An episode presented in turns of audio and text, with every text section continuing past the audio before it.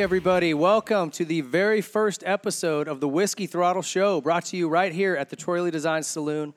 We've got a hell of a show for you today. Uh, kicking it off here, we're going all out. We've got Roger DeCoster, the man, uh, arguably the most successful guy in the entire sport of motocross. Uh, we, that's a great bench racing segment. We can get into that later, but uh, certainly you can look at his career and his statistics and make that argument. Uh, he's brought to us by PowerDot. Uh, we're going to go into his whole life and career and his recent step into retirement. Uh, but we've got some other segments as well. Uh, we want to talk to you about the Method Race Wheels front end chatter. So we're going to kind of get into just some conversation about what's going on, current events, and things like that. We've got the Decal Works last call session. That's going to get weird. I'm not going to lie to you. We're going to have some fun with that, and finally, we'll be answering any and all questions on the four wheel parts Q and A, the Get at Me Q and A segment. So, uh, lots of fun stuff going on. But a big crux of this is going to be focusing on Roger DeCoster and his career, his life. Uh, but before we get into that, let me introduce you to the team. Uh, I'm David Pingree. I'm going to be your host. With me is a guy with six championships: a 125 World Championship, a 125 National Championship, two 250 Supercross championships, a 450 National Motocross Championship, a Supermoto Championship. Between the two of us, six titles. I mean, we are kicking ass. Yes, they are all grants, but we're a team, and that's what teammates do. We kind of share. Um, buddy, welcome to the show. We made it to show one. Well, it, it's unbelievable to be here, and uh, thanks to everyone involved. Ping, this has been quite the journey to be here at Show One, and and and like you said, Show One's got to be a, a showstopper. So who else better to bring than Roger DeCoster, and and he. Uh, was so uh, willingly to oblige, and that I think was pretty cool. And and one thing we know about Roger is we don't know a lot about Roger. we know what Roger's done um, past racing, but you know who is Roger and, and when and how and all that. I think this is going to be great, and uh, we got some great sponsors. You can see some of them behind us, and uh, this is cool. I'm telling you, we're going to have some great guests, and this season is going to be one heck of a journey. It's going to be a lot of fun. And my, you know, I was talking to Roger a little bit before the show, and I just said I'm I'm excited to learn about your GP days. I've never heard you talk about it. I've never heard people get into that in an interview, you know, series with you. And usually everything is something current events. You know, what's going on with the team now? What's you know, what are you up to? Who do to? you think's going to win? Yeah, how's he looking? Yeah. whatever. I want to know about. I want to know about the Yeah. GP days, and we're going to find out about that tonight. I want to introduce you to the other part of our team.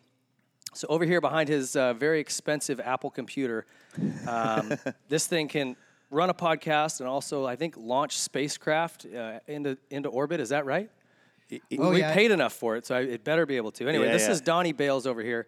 If anyone's familiar with uh, the Motocross 101 DVD that I put out, or Grant's DVD and his instructional riding, what was that called? Uh, I, You don't remember the name of it? Anyway, I have Grant six, has I have one. six championships. That's what it's called. Yeah. it's, anyway, uh, uh, what is it called? Help me out here. I'm drawing a blank. it's available on iTunes if you can find the name of it. Mine is Motocross 101. Anyway, Mine's Moving what, What's on. it? A day? Uh, learning to ride with Grant Langston. Okay, there you go. Yeah, it was very tough. That's why I couldn't think of it. yeah, it was really uh, elaborate name. Good job.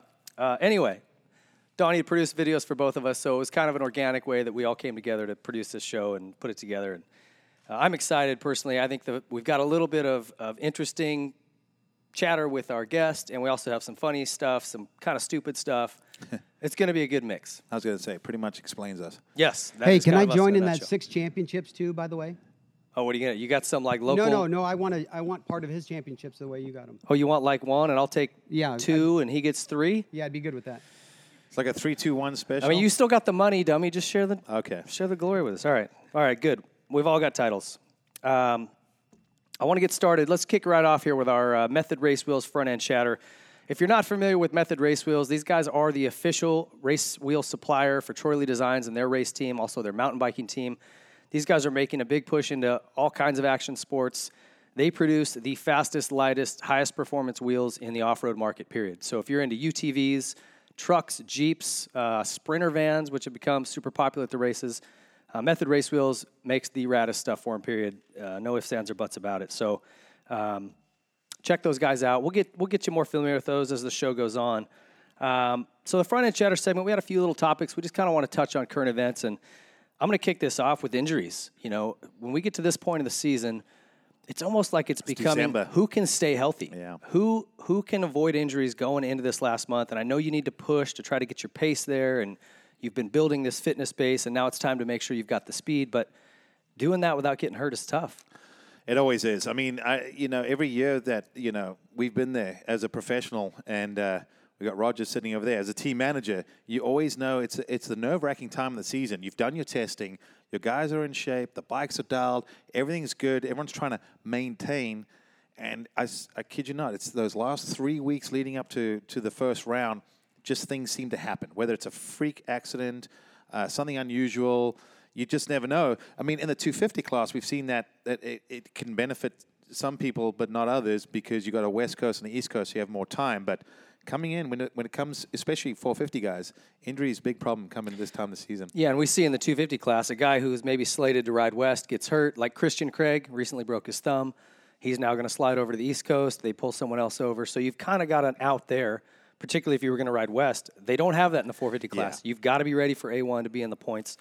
Uh, Eli Tomac is, is fighting through an injury, and I don't think a lot of people know much about this. He's tried to keep it very quiet, but he's been off the bike for a few weeks. He, he didn't show up to Kawasaki's shoot.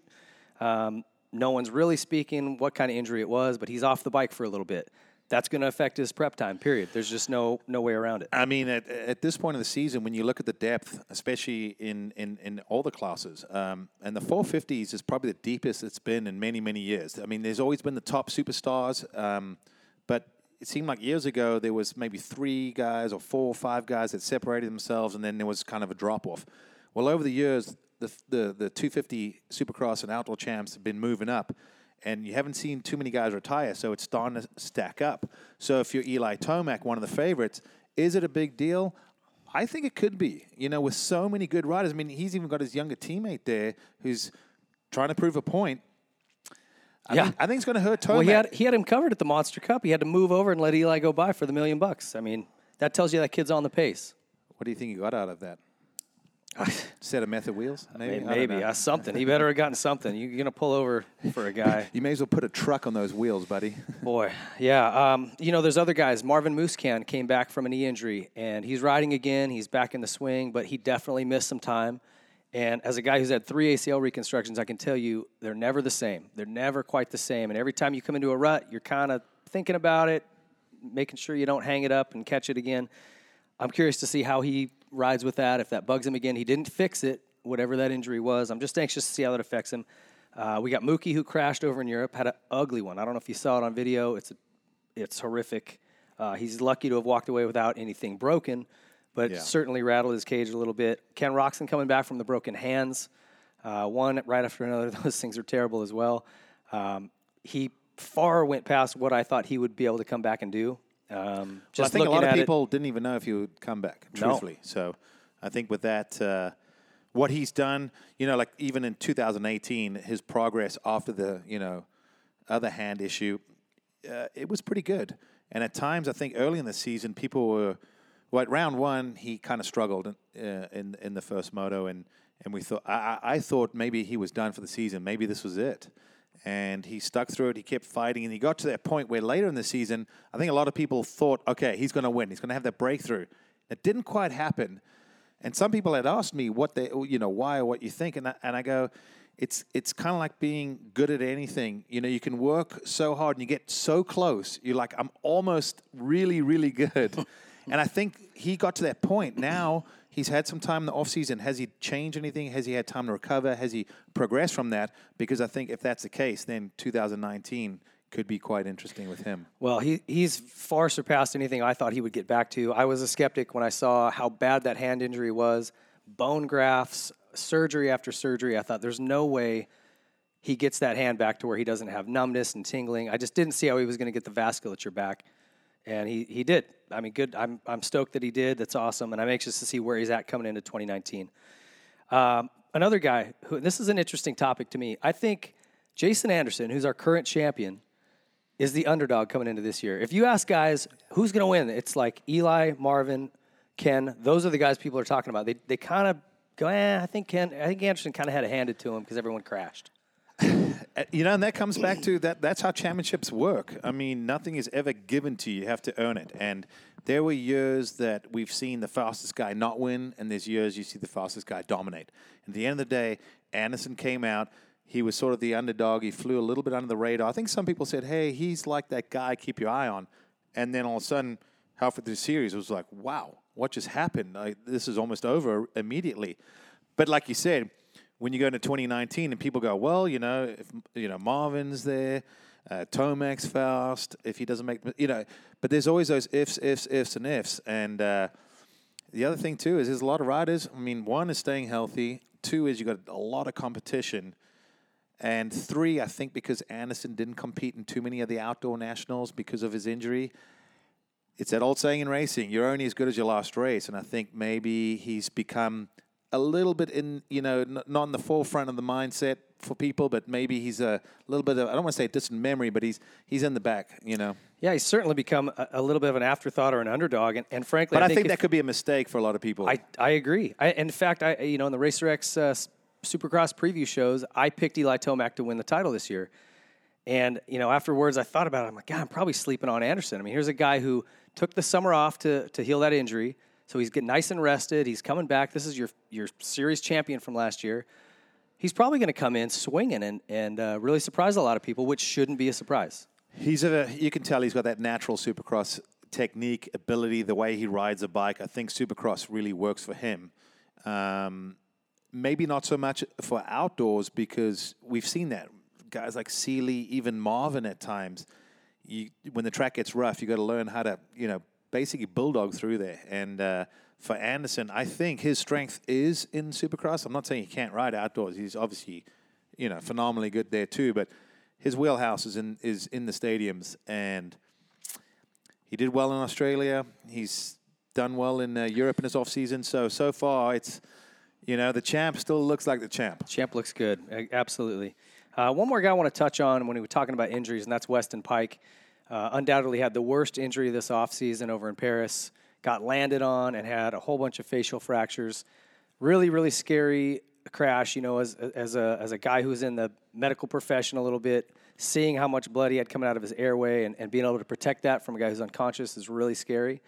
And so kudos to the the EMS crew over there in, in France that took care of him. But looks like now he's back on his feet. He's going to make a full recovery. That is awesome. Um, and I want to give a big shout out to Road to Recovery. Those guys went way above and beyond helping him get back to the States. It was an expensive flight, and um, he's got a long road in front of him. Those guys are, are standing beside him, helping him.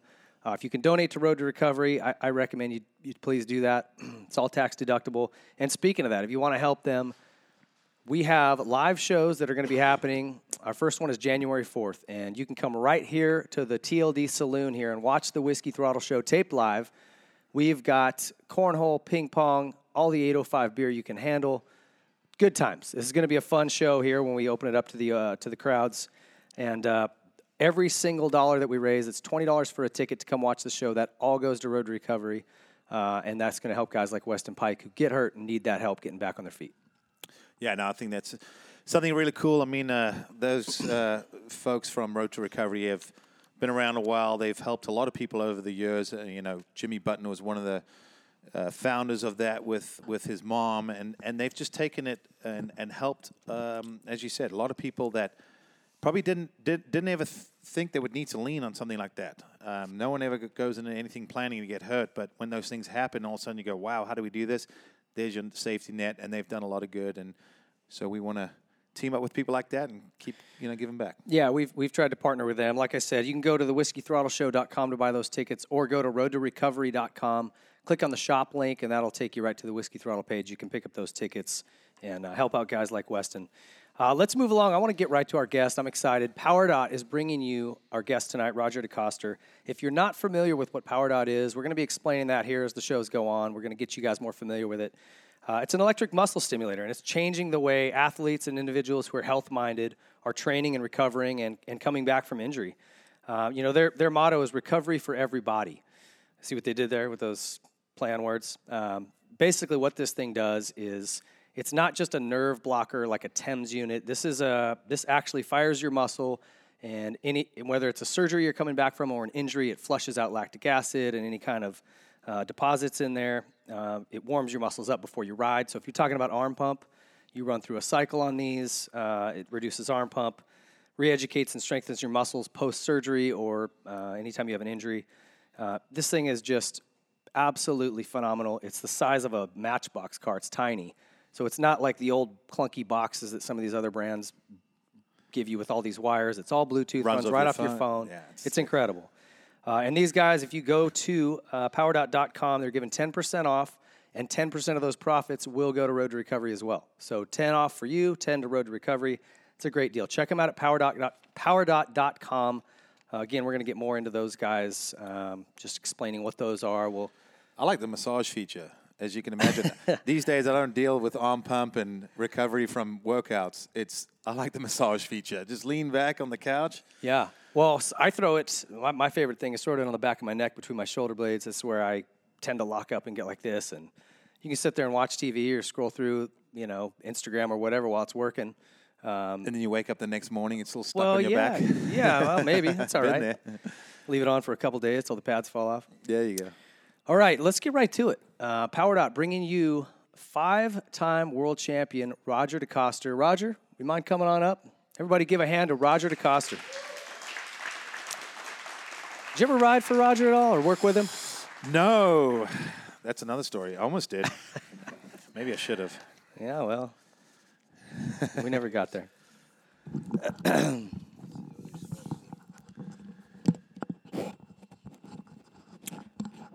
let him get set up here. You go to there. You go. Roger, welcome. Good to be here. Sorry, we had to bring him up from the audience. Um, I- first of all, thank you for coming on. Uh, I know that you're busy. You've been at the test track all day, you said, and uh, we don't take your time for granted. So thanks a lot for coming on. You're welcome. I don't know. I, I want to just go back and start at the very beginning, and uh, I kind of set some questions out just chronologically. I, I, like I said, I'm very interested in the early GP days because I I came onto the scene here in racing in like the mid early '90s, so I've watched what you've done firsthand from then on. It's the stuff before that that interests me. Um, so let's just start with tell us about the tell us about where you grew up because I heard a really interesting story about how you got started racing, and I, want to hear that again. I grew up in uh, in uh, on the outskirts of Brussels, in Belgium, and uh, in uh, you know I, uh, I started in in my neighborhood on on our street. There was uh, the the kids on my street. They were all uh, a bit older than than I was, and so when I was about uh, eight, nine, ten years old.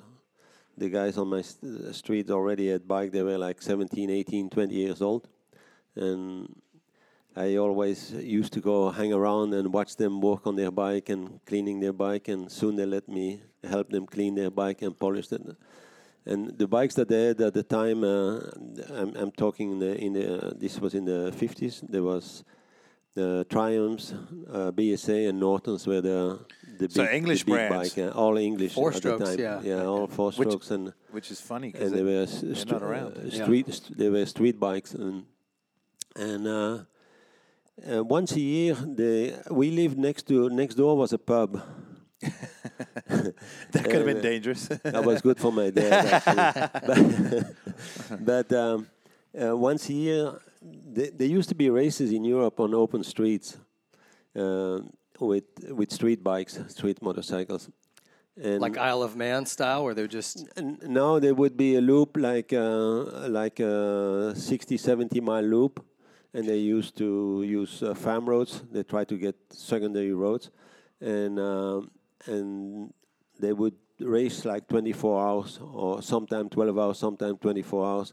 And there was a checkpoint at the pub, and all night the bikes would come by, you know, for 24 hours, and they would get their their stamp there and and keep going. And I was maybe 10, 10, 11, 12 years old, and I was on the window all night. Could, you know, Just couldn't go to it. sleep. Yeah, and that's what sparked my interest in bikes. And then the, the, the these older guys on the street, they uh, they let me hang out with them, and they soon they would take me with them riding, and and uh, then they would bet me uh, that I could not ride their bike up this hill or something, you know, in a in a, in a, in a little forest next to where we lived, and and any chance that I had to to to ride the bike was I, I would do anything, and and uh, and then I started working in a motorcycle shop and doing you know little jobs like changing the oil um, adjusting the chain fixing flat tires changing cables and things like that.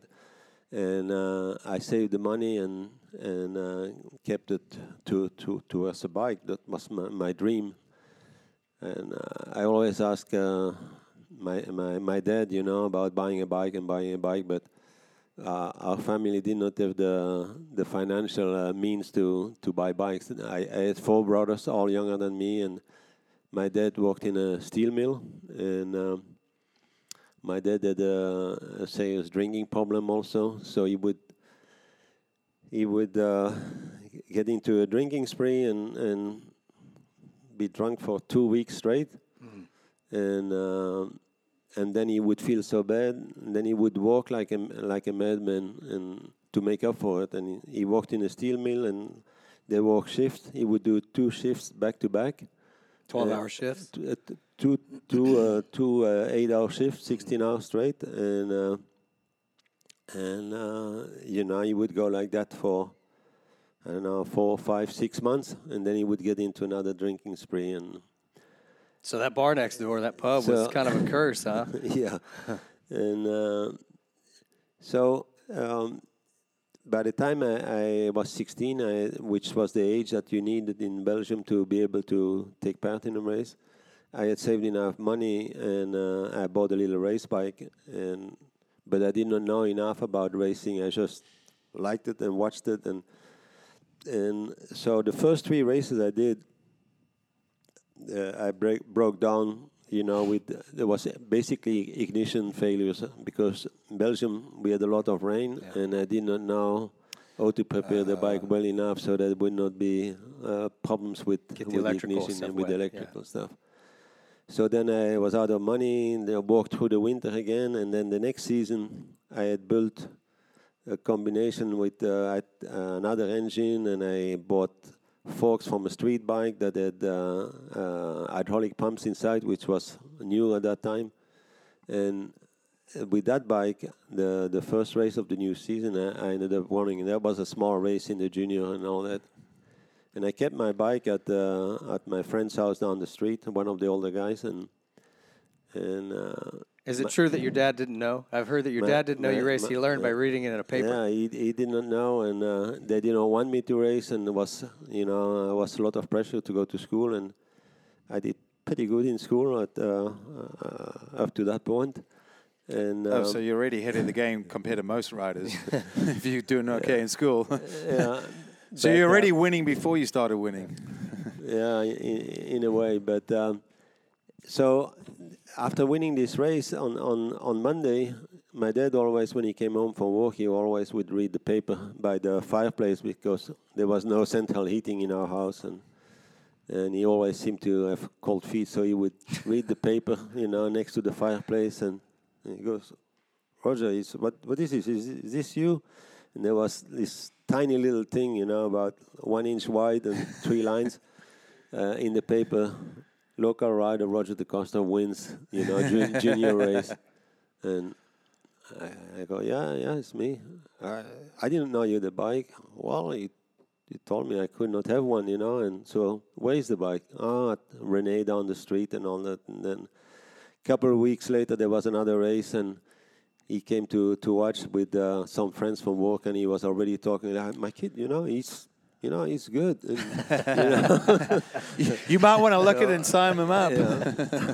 so from uh, no way to race to uh, He's a fan after know. one win. um, That's awesome. So he didn't he didn't obviously race or have any interest in motorcycles. That was He had a motorcycle for transportation.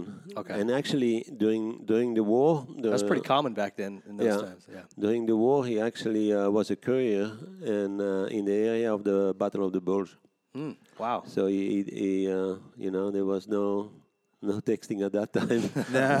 and uh, he rode a motorcycle to carry uh, messages from on the to to the front. You know. That's more dangerous than line. racing, probably. Po- for sure. Yeah. Yeah. Wow, that's impressive. Um, what, so, what was the first bike you bought?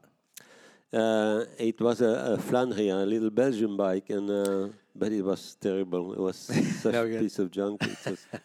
It was, I actually heard of that when I moved to Belgium. I heard of that bike, and I, I battled. How do you pronounce it again? Flandria. It Yeah. was named after the Flanders, you know, Yeah. the area, the Flanders. Yeah, Flanders. Huh. What size was it? It, it was a, a, my first little bike was a 50, and then I jumped from a 50 to a Jawa 500. Oh, 350. jeez. Oh, that makes sense. That's the natural progression to go Yeah. from a 50 to a 500. Um, what, so, what did racing look like back then? I mean, you said this was basically street racing. Yeah. Was there scrambles around at that point, or what, what Yeah, was the next step? No, there, there was there was motocross, and, and motocross was actually uh, pretty popular in, in Belgium, France, Italy. They had um, big uh, big spectator numbers.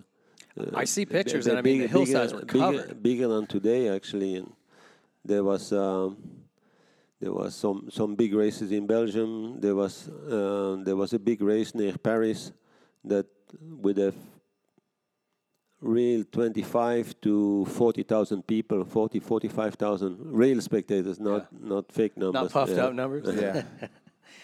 That's crazy. So, That, that that that is pretty remarkable back then. Do you think it was because basically motocross was new and maybe the cool thing and Well, it was it was one of the the the few motorsports, you know, and and uh, uh, I I think young people were more fascinated with with uh, anything with engines like motorcycles and cars than than today. Today, uh, you know, a lot of the young kids they they get it's phones and computers and yeah, yeah. uh, you know so the Electronics. yeah. So uh, I, I I I think we were more fascinated with whatever had an engine, you know, motorcycle, cars, airplanes, you know, like that was the that was the electronics of the age was something motorized, yeah, right? That was what was fun. Well, it had electronics on it, minimal. Yeah, well, they broke. And then all the Roger time, couldn't figure out how to get it to wrapped up. the, the little point. Yeah, there you go. Yeah. So, who did, who were the racers you looked up to back then? And, Well, and was it but- that point but- right away that you got into motocross and started following it, or Yeah, but uh, by the time I, I was, um, well, when I was working in the, this motorcycle store, and, and even before I raced, uh, at that time the, the English riders were were tops, and uh, I- Is that because the English were sort of the pioneers or the the originators, or I, I don't know? It the- seemed like it kind of started. Well, Eng- England had a big motorcycle industry, and um, and uh, Belgium, Belgium uh, had also a motorcycle industry, not as big as England, and so did uh, Italy. But Italy was more focused on uh, on on-road racing, yeah, and uh, England had both. You know, they they they were big in in road racing, but they were also big in in motocross and uh, and trials. Uh, any anything uh, with motorcycles, they they were very big. Was very big in England.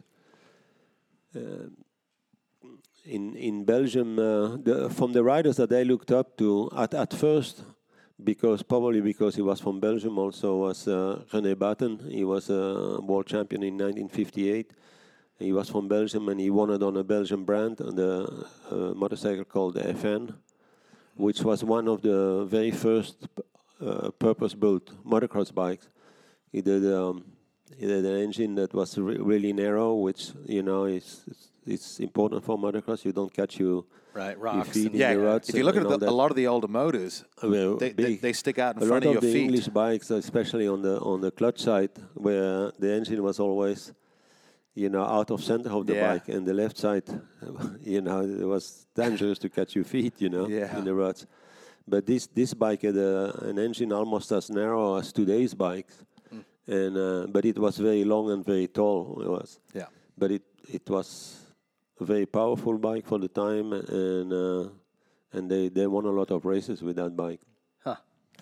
That's and, impressive. And then, as I got a little bit older, I, I became a big fan of the Swedish riders like uh, Bill Nilsson, Sten Lundin, uh, Gunnar Johansson. Uh, th- th- those guys, they, the the Eng- the the Swedes, they um, they kind of built a lot of their own bikes. A lot of it was handmade. They they started with. Uh, uh, a bottom end from an English bike like Albion, or, or and then they made their, own cylinder, cylinder head, and all that, and made their own chassis. Like uh, if you look at the the Lito, it's, it's which became a Monark later on, but it was the same people making it.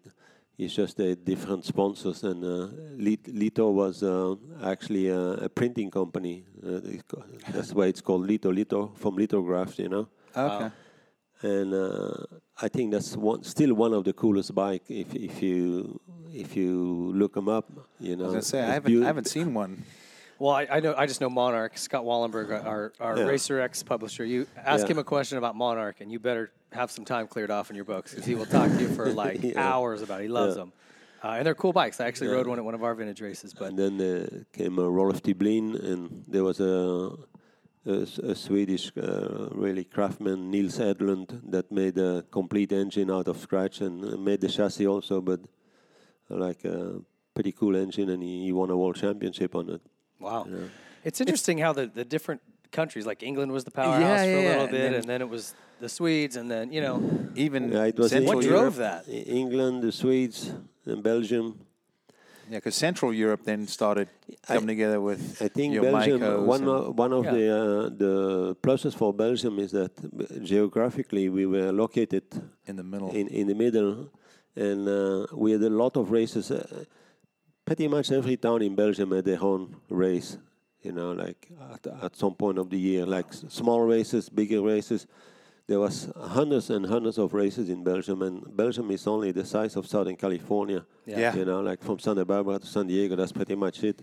You can only go about, if you went in a straight line, the longest distance you could go is 200 miles. yeah. that's uh, crazy. Is that is some of that because of the sandy soil there? You were able to race regardless of the weather. Uh, actually, on, on the west and north side of the country, it's sandy, and then the southeast side, it's uh, more rocky, clay, uh, much more elevation changes, like uh, tracks like Namur, Yeah. uh, and so they, they What a very big, uh, very big hills, and uh, so the, the, in a short, within a short um, area, there was a lot of uh, diversity in, in Yeah. the type of tracks. Which, Every- which everything- produced good riders as well, right? Well, if you look at Belgium, the size, the population, everything over the years, how many times they've won the nations, uh, the world championships, if you add them all together, the right. I mean, Belgium has done a lot of damage in the world of, of motocross Yeah. based on, like Yeah, Roger said, it's small. I mean, I lived there when I first went to Europe, and it's but it's central because everything seems to be wrapped around Belgium. You know, like the, the, the Swedes, they like to come to Belgium and be based in Belgium because they had a really long winter. Belgium had bad weather pretty much year around, but it was never really cold, you know. Yeah. You know, you would have a few freezing days, but not like Sweden or Finland or, or Norway. Winter forever. So there. they, they would come south. The English, either you raced in England or you had to come to the continent, get the get the ferry, Yep. and, and come to Belgium to go race in Belgium, France, Italy, Spain, Germany. You know, so we, we even to this day, a lot of the top European riders like uh, Cairoli and uh, Prado and um, they they they based in Belgium because there's good practice tracks and A lot of variety within, like yeah. you said, driving distance. So you can wake up and go hit a sand track, hit a you know hilly track, a clay track. yeah. It's So- interesting though. So talk about your transition then from from uh, those those early days into your pro racing. How did that all sort out? Well, in, in Belgium, there was not a, a specific uh, amateur and, and professional class. You even in the amateur, even in the little races, there would be uh, prize money, small, but there would be prize money actually. For the amateurs? Yeah, Oh yeah. yeah, for Everyone was a pro. yeah. So everybody was an amateur. Or everybody Hey, it hasn't pro, changed in the. U.S. Amateurs are getting paid big Yeah, bucks when they go to indirectly, but They get a Yeah. pay cut when they turn pro. So, so I uh, in, uh, at the time there was three classes in Belgium. There was a junior class. They call a, sen- a senior class. A senior was actually an intermediate class, and then the international class. And then to, to go to the Grand Prix, you had to be top three or top four. It changed over the, over the years. Top three or top top four in your own championship to be able to get a, a visa to go to the Grand Prix. In that international class? Yeah, in Yeah. the international class. So you had to do.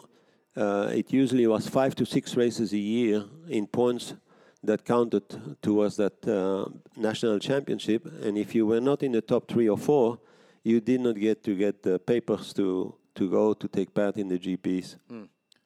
So what what year did you make that transition? I was about to say, so you're saying it was harder to get a pro license way back then than it is now? Now, Yeah. if you have a sponsor, I think you get a pro license. Yeah, in a, in a way it was it, in a way it was harder. It was totally depend on, on, on your results also. And and tha- that's where you started having, you know, there was uh, smaller countries like uh, even smaller than Belgium.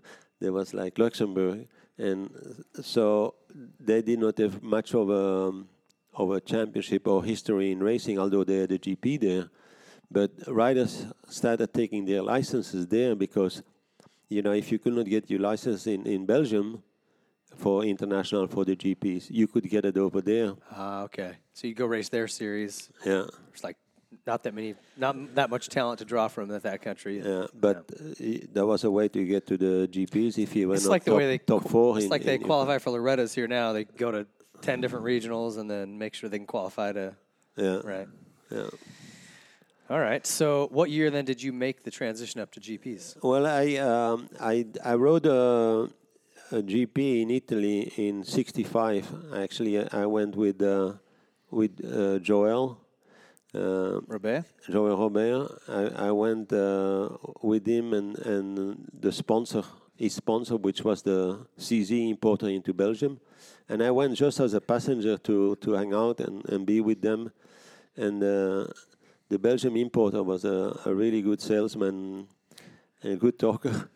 And we were in Italy at uh, in Imola, where the, the road race track is also, and where there's a GP. They they actually raced there this year. Yeah, saw that. Yeah. Man-made track. And uh, so we, we are there, and at the time the Czechs they traveled with a, a bus that was half converted into a, a little Motorhome. a motorhome and a half for the bikes, and uh, they had an extra bike, the, the Czechs, and uh, our the Belgian importer, uh, was his name, he convinced the guys to loan me a bike and ride, and I, I borrowed riding gear and you know and ended up riding the GP. And at that time, you needed a, um, a medical check before you could do your entry, and that already had been closed. So he convinced the guy to let me go to the hospital in, in, in town, get my check there, and bring a signed paper from the doctor, and they would let me race. So I missed practice on Saturday,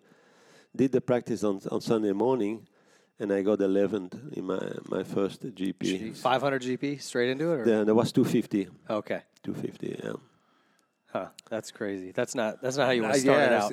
That that is so interesting. So, did you and Joel Robert were you guys pretty close? I mean, that Joel, six-time world champion. For some people that don't know, Jo- Joel was uh, racing uh, way earlier than me. Yeah. You know, he's only a year older, but he started racing a lot earlier. His, his dad raced himself, and his dad had a little dealership, little motorcycle dealership, and so he uh, he um, he raced way way before me, and uh, and then uh, at the, at the beginning, the, the, our connection was through the Belgium importer, basically okay, and um, and then after a couple of years, uh, we ended up coming together to the U.S. You know, in '67 to do the the first Trans AMA stuff. Yeah, tr- tr- at that time it was I forgot what it was called trans trans trans, trans AMA. it changed it a couple Trans of Am, times. wasn't it? It was Trans Am, then it was oh Trans AMA first, then they call it Trans Am because the the car series complained about using the same Yeah, name. yeah. yeah. So was he a good friend of yours then? Did you and Joel? we we got along and and uh, uh, was funny. We we we got along fine Uh, but uh, he, he was a lot different than me, and he was he was Joel was super talented. You know, he he, he was he really had a um, amazing balance. But uh, when the tracks got really r- rough and there was a lot of work to do, then he was, you know, sometime he would close the gas tap and and make the bike quit in front of the grandstand. So then then ah, my bike quit. You know. That's the old Larry Reward move where you hit the kill switch as you're going by.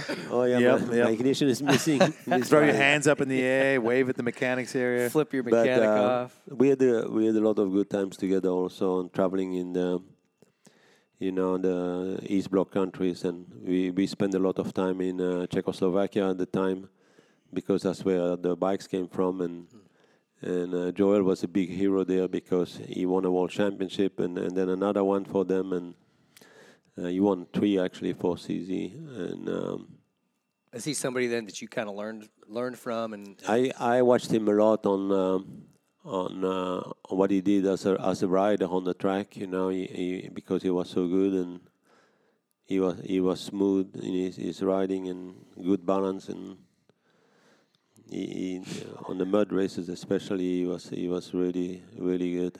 but you didn't adopt his work ethic? It doesn't sound like. No, there was things uh, we did we we were a lot different in, in in in person, but there was there was a lot of fun times with him and he.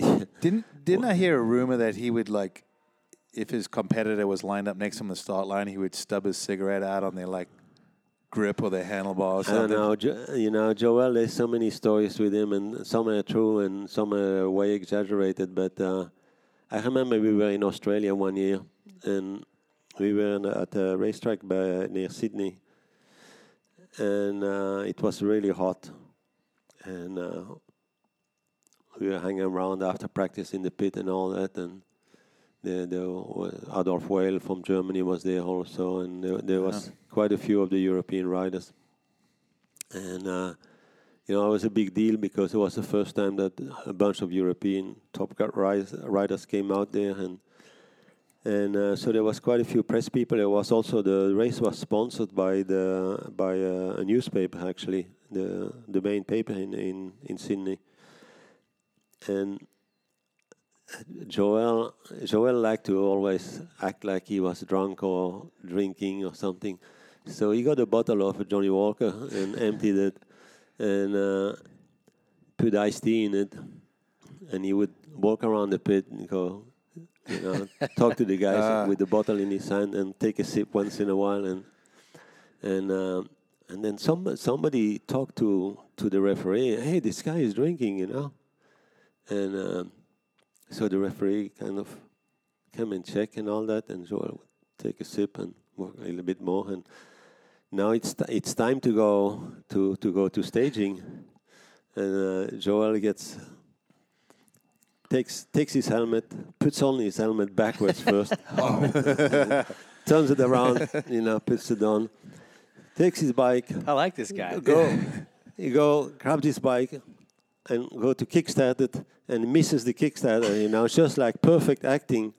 And he's tumbling with the bike. Finally, he gets it started. The referee comes running. No, no, no, no, no, no! You cannot race. You know that is you drunk and all that. Finally, we had to. All the riders had to get together and say, "No, let him race." You know, he's just faking it. Yeah. That's great. Mind games. That's where it starts, right? He was like a mix of the dogger back before there was the dogger, huh? Yeah. Yeah, yeah. the, the dog was. Yeah, he was. Oh, we'll get to another- Yeah, yeah, I was We're- gonna I, got, I got plenty of questions about That's on the dogger. timeline, huh? So let, let's take me back to your first world championship. What year? What were you riding? What team? Like, how did that come about? The first time I won. Yeah. That was uh, I just signed with uh, with Suzuki. I, I rode. Joel and uh, Geboers, they went to Suzuki in uh, 60, uh, 70, 1970. And uh, I was racing, by then I was racing the open class, the 500 class. And so Suzuki, there, you know, there was Joel, uh, Sylvain, and myself, plus the, the, the Czech riders and some Russian riders on, on the CZ. So Joel and Sylvain, they left to go to Suzuki in 250, and at that time Suzuki did not have did not have an effort in the 500 class. And then, uh, so they asked me to go back to 250 for one year, and I, I raced in 70. I raced the 250 class and finished third behind Joel and Sylvain.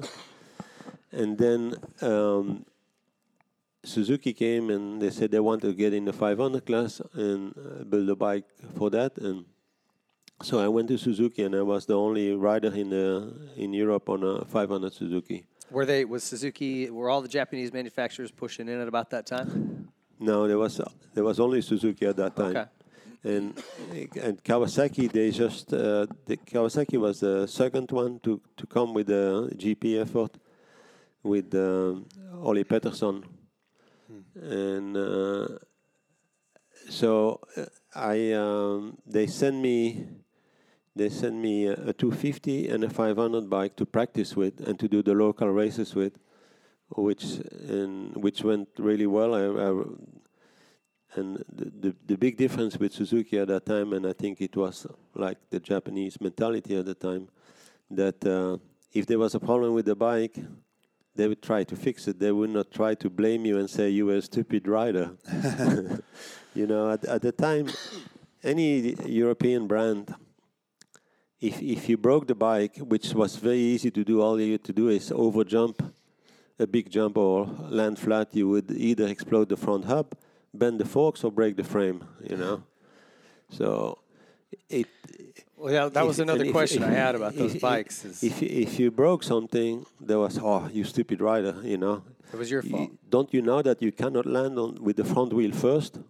You know, you you you you, you should land back wheel first. You know, Yeah.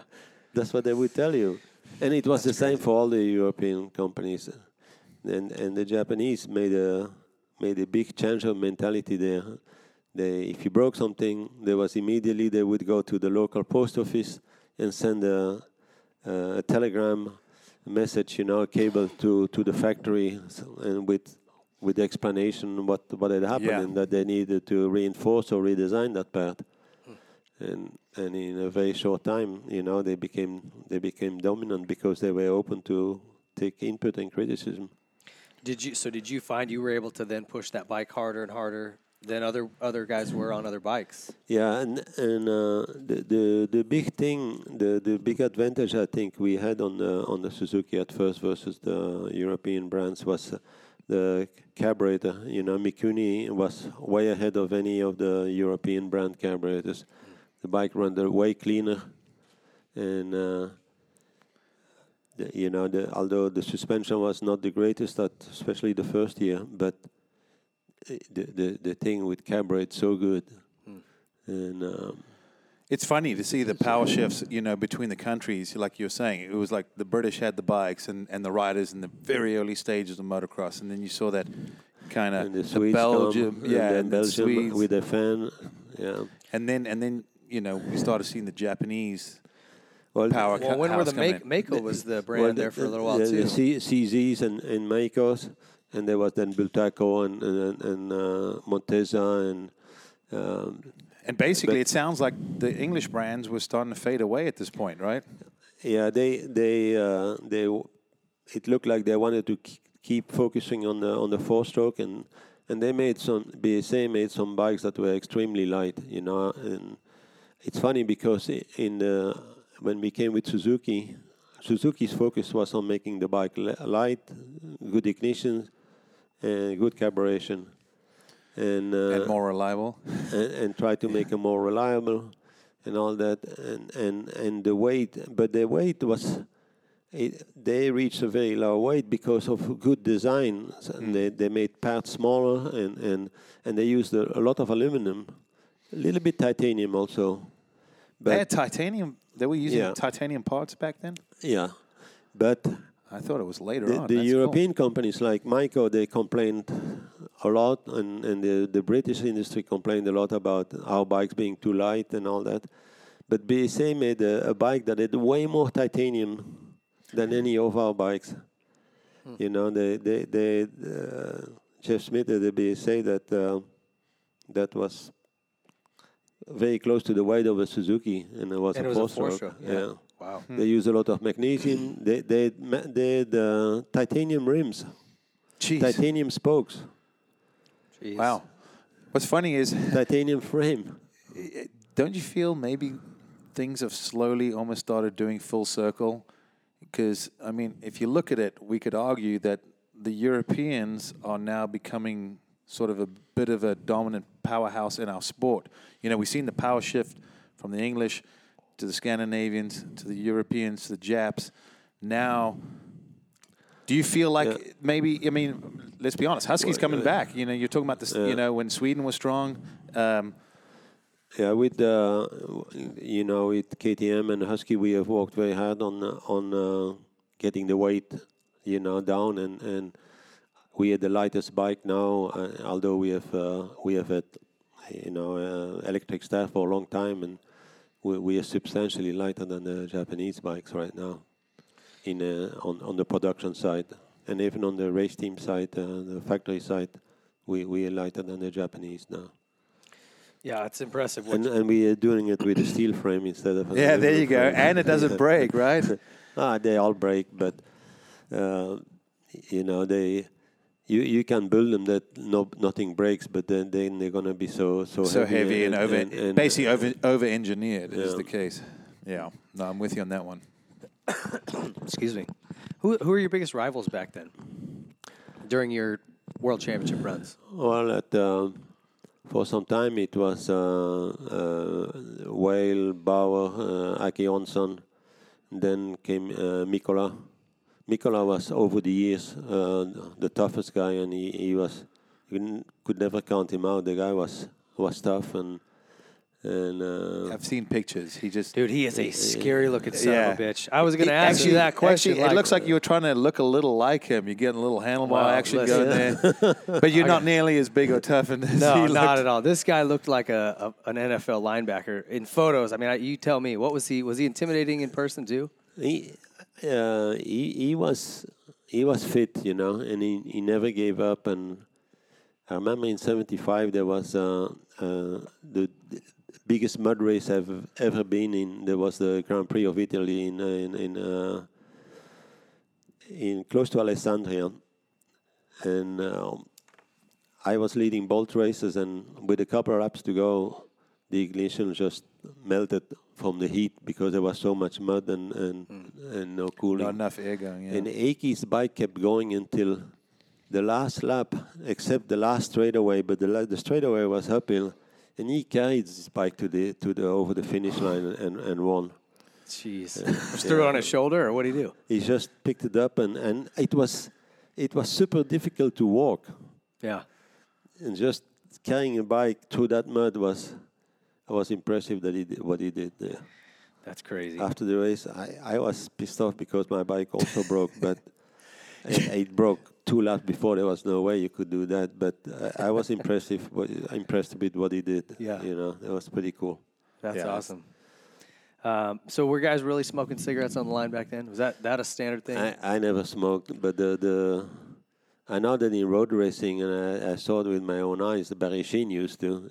He had a, of course, in road race a full face helmet, but he had a little. yeah, he had a hole. cutout. I remember that. My would take a dad showed me that when I was a kid. I was like, would "That take is a- engineering right there." He would take a last I don't know if Troy would approve or if uh, modern day testing would approve, but Yeah.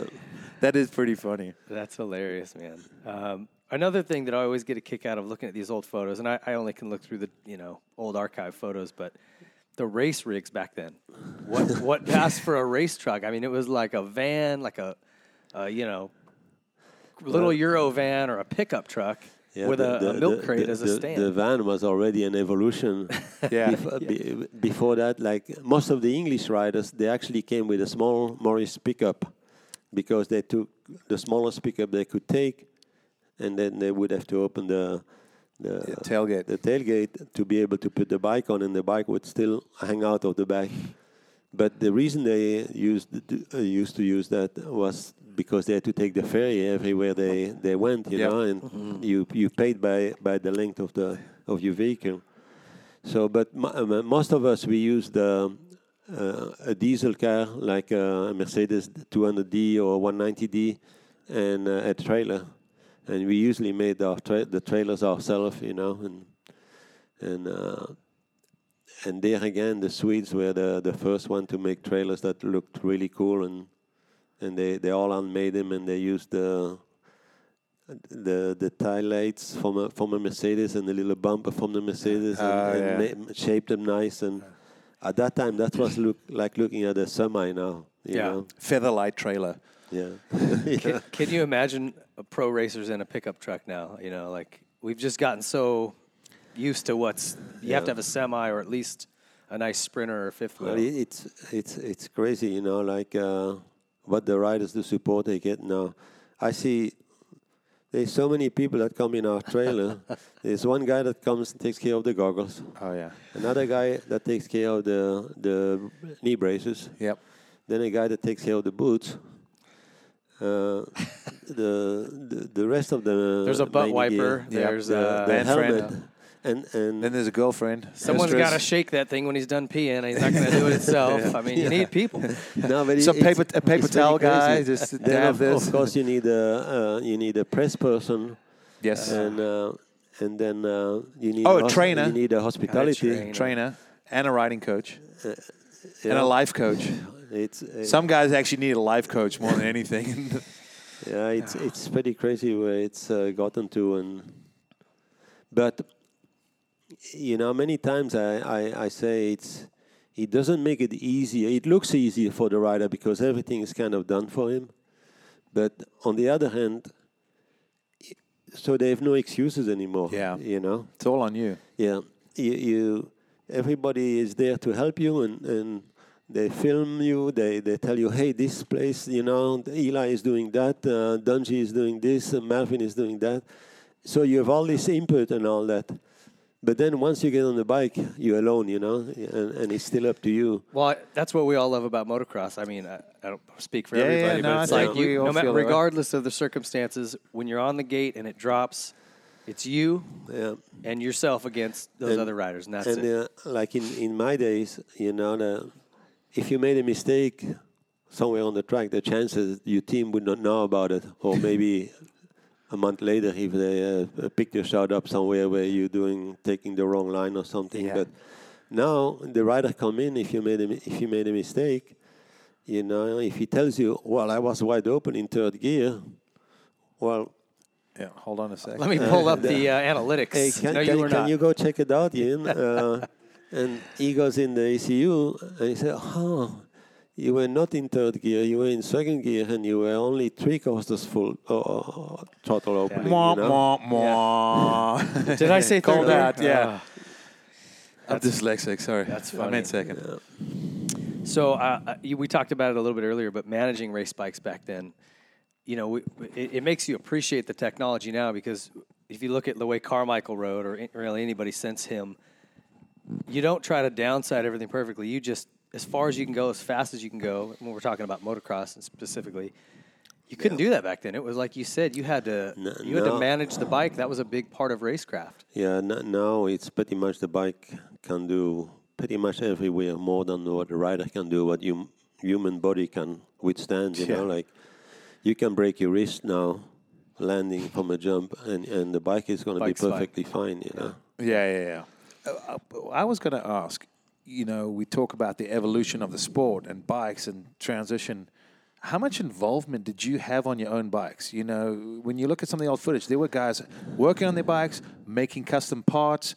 We, I do know that you like to get on the machinery and, and machine parts. Well, and- and when you mentioned Suzuki just sent you bikes, it's not like they sent over a technician and a crew to help you. So, yeah, if you were modifying it, if you were working on it, it was you, right? Yeah, I, I- I was from from most of the riders. I was always a rider that was involved uh, a lot with the bike. Uh, before me, probably this. Uh, in I'm speaking in general, the the Swedish riders were probably more most knowl- knowledgeable of their bike and, and involved with the making of their bike, like a Sten Lundin and um Bill Nilsson, uh, Tibblin. You know, those guys they were involved actually in the making of their bike. Uh, more th- more than I ever did, uh, because they they they were one-off bikes, you know, Yeah. at that at that time. And you think that helped them to kind of develop a bike custom suited for their own style or whatever, or, or do you think there was an advantage to that or not? Yeah, of course. the, Um, if you go back years, even even uh, between CZs and Huskies and Bultacos and all that, the bikes had uh, more, much more uh, personality in a way, you know. And um, a Husky was uh, maybe best, better on a sand track. Um, uh, Yeah. A CZ was better on a hardpack track. Uh, there, there was much more differences between the bike, the power band, the, the transmission, the chassis, the suspension. So it, it made for a bike to fit much better to one track, you know, uh, than than another. Maybe, maybe almost even like with Formula One. You, Yeah, you see a little so- bit that today, but but back in the day, you would Yeah. see okay, that's a Ferrari track, that's a Mercedes track, yeah, that's but you know. now it's it's, and we we all of course look at each other. If you take now, you can take the four Japanese and uh, KTM and Husky. If you start measuring things, the important points on the bike, they're so close. Yeah, You yeah. know. It's almost like it's not really a bad bike this day. No, the bikes have gotten so good. it's it's amazing. You know good they've gotten, and uh, that's that's why I, I don't even want to to ride. A lot of the guys they come comment, hey, you need to come and ride the old bikes, get together, you know, for vintage thing. I, I don't want to ride my old bikes. I got to kick I it. enough. I got to prime it. yeah, plus I want to remember them as what they were in their Yeah. time. They were cool bikes, good bikes at that time. They were the best. But like compared to what they have today, like a stock bike is like ten times better, you know. Yeah, yeah. S- Stock bikes nowadays. I mean, like you said, it doesn't matter what we're talking about. You could say the worst bike in a shootout is still a really, really good bike, and it won't fall apart or break the frame or Yeah. Snap a throttle cable. Well, I, It'll I, hold with in. Racer X, we've gone away from shootouts because I just said it's pointless. They're all good bikes. It- it- it's, It's, not like it's, it rider was. pre- it's rider preference, pretty much. is yeah, what you- it comes it down used to. be. Well, this one has a ton of top end. This one is, you know, they were. Yeah. They were This one actually finishes the race, so I'm going to pick that one. Yeah, they're all good bikes now. There's not a bad bike, so I, we, that just seems silly now. Um, tell me about your training back then. You, you've always been known as a guy who's I, you uh, were very physical. You were very fit. You were determined. I uh, rode quite a bit on the on the motorcycle, and then uh, I was uh, lucky to hook up with um, in in Brussels the the so, the top soccer team. Uh, their top player who, uh, was his dad was a motocross fan, and they used to come and watch me race at in the early days already. And then I became friends with him, and uh, I got to use the the gym facilities and and. The chiropractor of the team and all that. So I, I, I got to learn a little bit uh, uh, early on, and that was a I felt a, a big ad- advantage for me because I did not know so much. I, I did everything pretty much by trial and error, Yeah. and uh, I did not have a dad that knew racing. I did not have a, a mentor that was knew about racing. So I, I I went the slow road, but you know, little by little, I figured it out. well, those soccer guys are fit if they're playing World Cup soccer. So Well, like, you know, like like Roger was saying, you know, back then that was that would be like, wow, we're going in a really great training program because Yeah. I mean, I, I can only imagine what what motocross is. You know, if someone says, "How do you become a better motocrosser?" ride, like what- run, probably. yeah, right? A lot you of running. I, I, I rode and what I uh, what I did is I I rode rain or shine. I, uh, I, I you know I rode Yeah. and did not care how much how muddy it was or so. I I, I always uh, rode and I, I loved riding and and it did not matter where it was. Muddy or cold or whatever, That's whether it was, and I did ride a bicycle quite quite a bit also for, for training, road bikes. like a road bike. Yeah, Yeah. yeah. See, I, I loved riding, you know, growing up as well. But when I went, moved to Europe, I still said I really admire the Europeans who say I just love riding because I'm like, it was cold or rainy or muddy, and coming from South Africa, we were allergic to mud. So if we saw the, the rain, it was like, oh, we'll call it. We'll race next weekend when I it was, dries out. I was from Arizona. We didn't have mud. It doesn't so exist. you know uh, when I hear you saying, "Oh, we would go out and ride in the mud," I'm like, "Man, that is, that is impressive that you like. We love that." And, and in my early days, uh, the the motocross season started in uh, like at the end of March and finished pretty much by uh, mid September, third week of September. So then I would uh, ride trials in the winter, and uh, so that that helped me, I think, to develop the uh, traction control and, and Trials is big in Yeah. Europe. Were you pretty good at that? I won a championship in in '63. Is that Yeah, so? Yes, yeah. you just say it. yes. All right. yeah, Good. Yeah, good answer. Yeah, short and sweet. Thank you. Yeah, yeah. finishing clock. That's awesome. We're same bike. What were you riding? What bike? What trials bike were you even riding?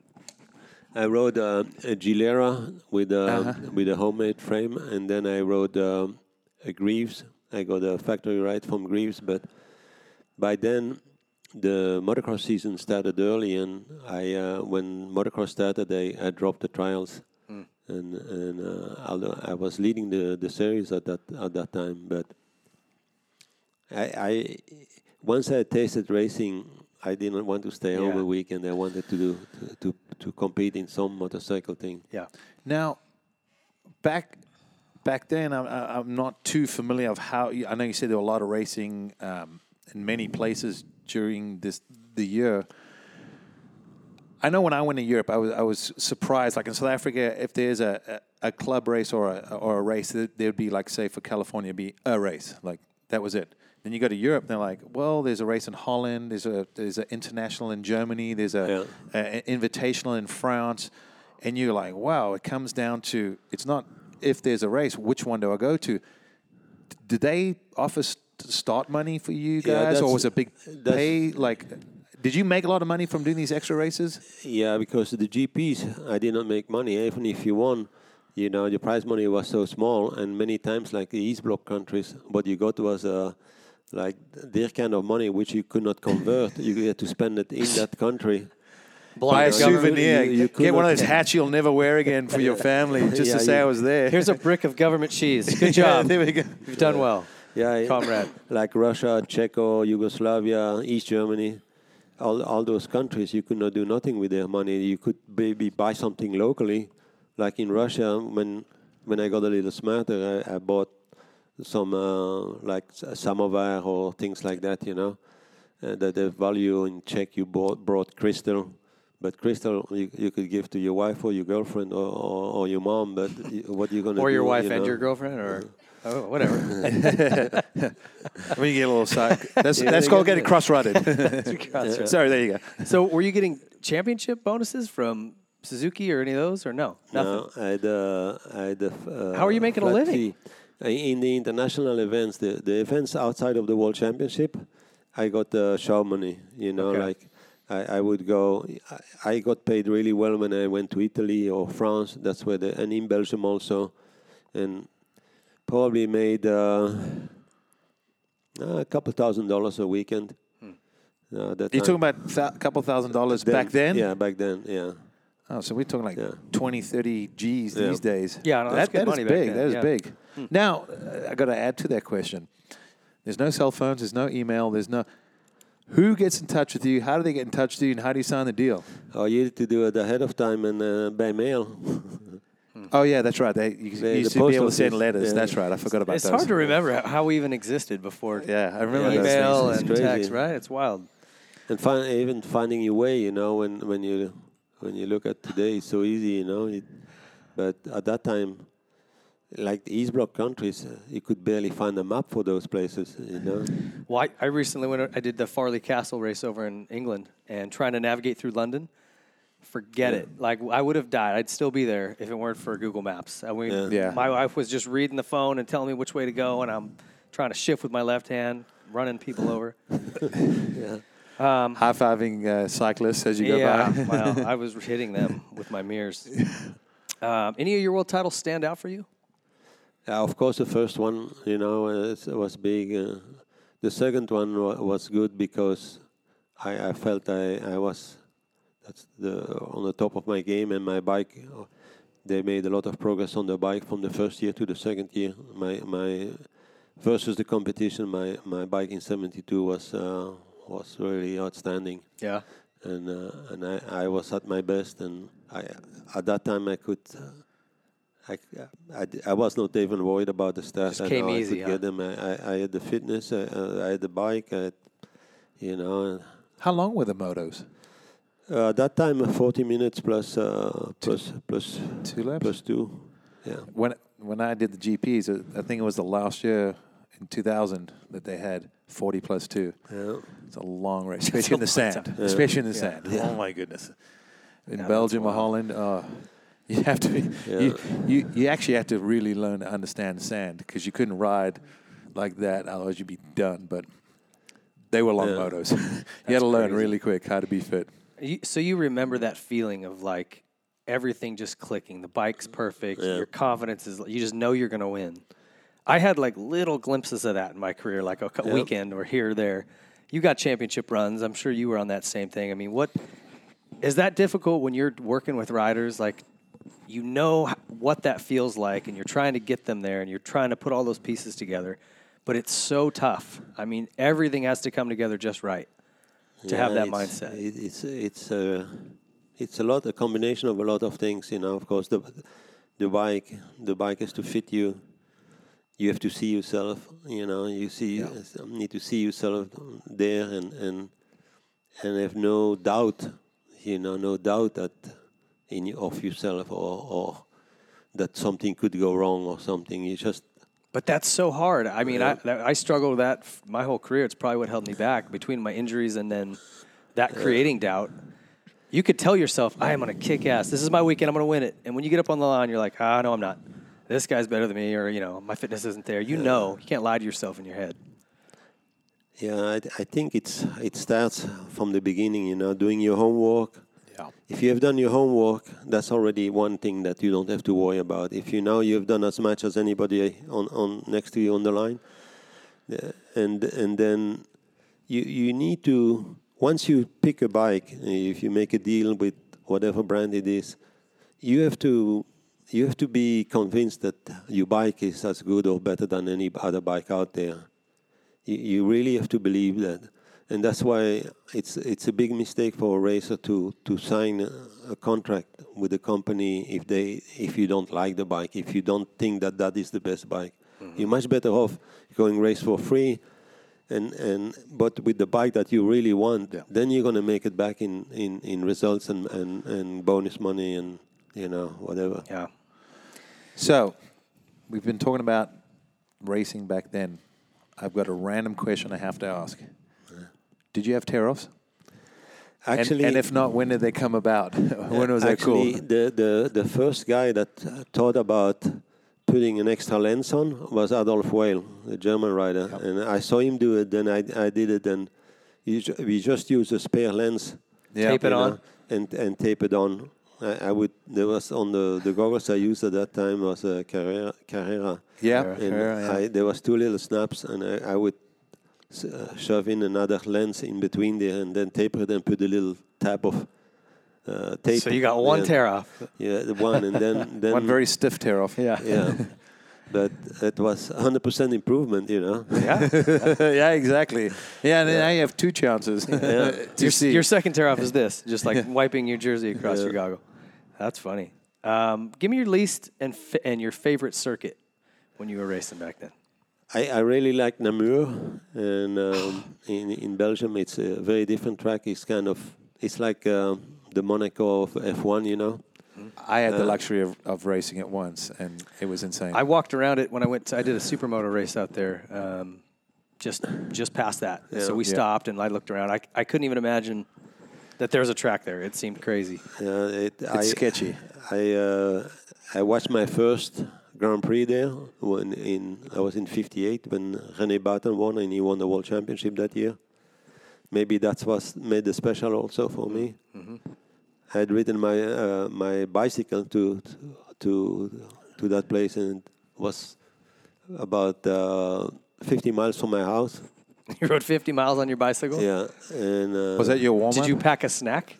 Uh, I, No, don't he- even, I don't even You just remember hit in and out on the way, man. D- double but, double. Uh, uh, that, but that was really cool. Uh, So, so happy to have seen a, a GP. You know, I, I still remember the the noise of the bike in the woods because there's a lot of big trees. There and Echoes real loud. Echo, yeah, and it's up the, all the walls and the citadel. It's it's know. insane. It's insane. I mean, I'm glad you got to go see it. I remember when I went there, I was just like, I couldn't believe it. I remember how about that step down in the in the trees that guys Yeah. started doing later in the years. Yeah. I mean, it's insane. It's literally like dropping off a three, Yeah, four like story. cliff, cliff, You just turn out of a blind bend. There's a few feet, and then you've just got to go for it. and then you cross a road, like a asphalt road. Yeah, Past the pub. Yeah, by the pub. and, and- I remember that place. And then uh, I, in the US, I, I really liked uh, Unadilla. Hmm. Unadilla was uh, because at that time it was completely natural. When when I raced, they they only raced at that time once a year. There would be Yeah. The bunch 70s and early 80s. It probably was clog up your radiator. I, Oh, if you I, had, I should have brought some water-cooled pictures. I have some pictures from Unadilla. You cannot believe how rough the track was at the time. Or, or big ditches. And We're going to hold you to it. We Yeah, want to see hold these us, send us pictures. some. I would love we're to gonna, see 'em. We're going to get some pictures. We want to show Yeah. the people about you. We'll post these up on our social on Whiskey Throttle. Uh, what's our Instagram? At the whis- at Whiskey Throttle Show. Uh, we'll post some of these up if you send them to us. I'd love to see. Twitter them. one. Twitter one's a tongue twister. and then uh, Don't even get me started on the Twitter one. Italy was uh, had some cool tracks also. France had cool tracks, but Italy was special because the the fans were, uh, and still today when you race there, the fans are so into it, Yeah. you know. They are They're very motorsport passionate. fanatics. And I always liked uh, tracks with a lot of elevation change, uh, and uh, some some cool tracks there like Fermo or Esanatoglia. Um, Are there any of those tracks that are still around today? I know you said Imola, which is sort of come back. Yeah, it's come back and it's It's not the same, not not, exactly the same track, but, it's same, in the faci- yeah, it's the same, region. wood, yeah, yeah. Um, there, there is uh, Ching- Cingoli is still around, Yes. but there was no no GP but anymore. But and Fer- Fermo is still around. We went to Cingoli. What about your least favorite? Was there a track you just hated? Wha- What I hated was uh, when the tracks were dusty. It didn't matter what track. If it was dusty, I I, I really really uh, pissed me off, and I, I was I was the first one to, to go complain to the promoter and trying to, to do something about it. It's dangerous. Well, thankfully, you didn't grow up racing in motocross in South Africa in the early 90s because you would have hated every track. But What a truck was in, The- not in use that the- day. the- there was uh, one year in Namur was particularly bad. Uh, Ettelbruck in Luxembourg one year was was really bad. Actually, the the, the year that uh, Dave Nicoll Kurt, Kurt's dead, Yep. the, the the year he won there was so bad. After the first guy, you could not see nothing. It was really bad.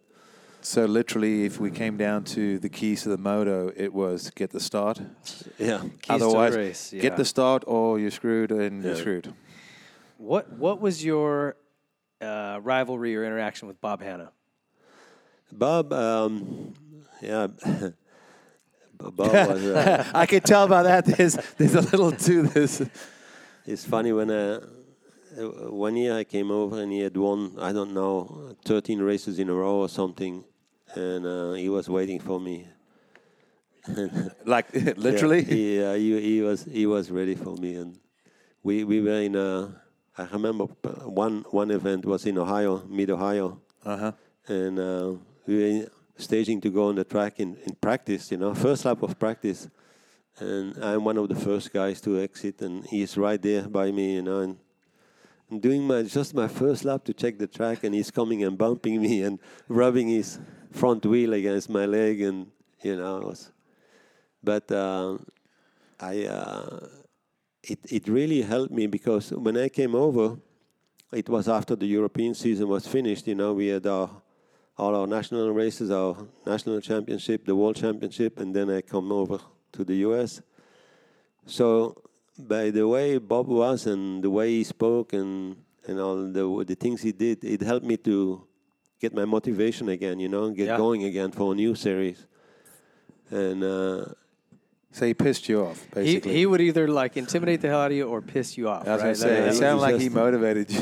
it, it motivated me and uh, but uh, Bob Bob was a, a tough racer you know he was really tough and and uh, he was fit you know he, he he would not give up and we had you know we only overlapped a, a couple two or three years but Yeah. we had some we had some good battles yeah.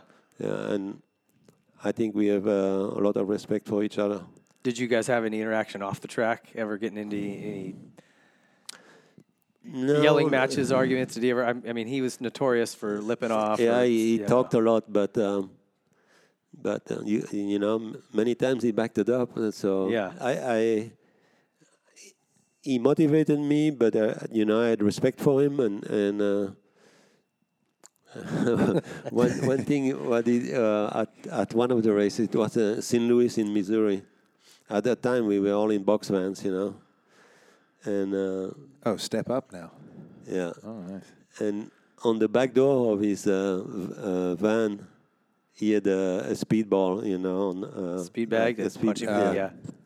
And he had Suzuki had made this uh, life-size uh, cutout for the dealers of me, and he had one of those plastered behind it, you know, on, on the van, and uh, and.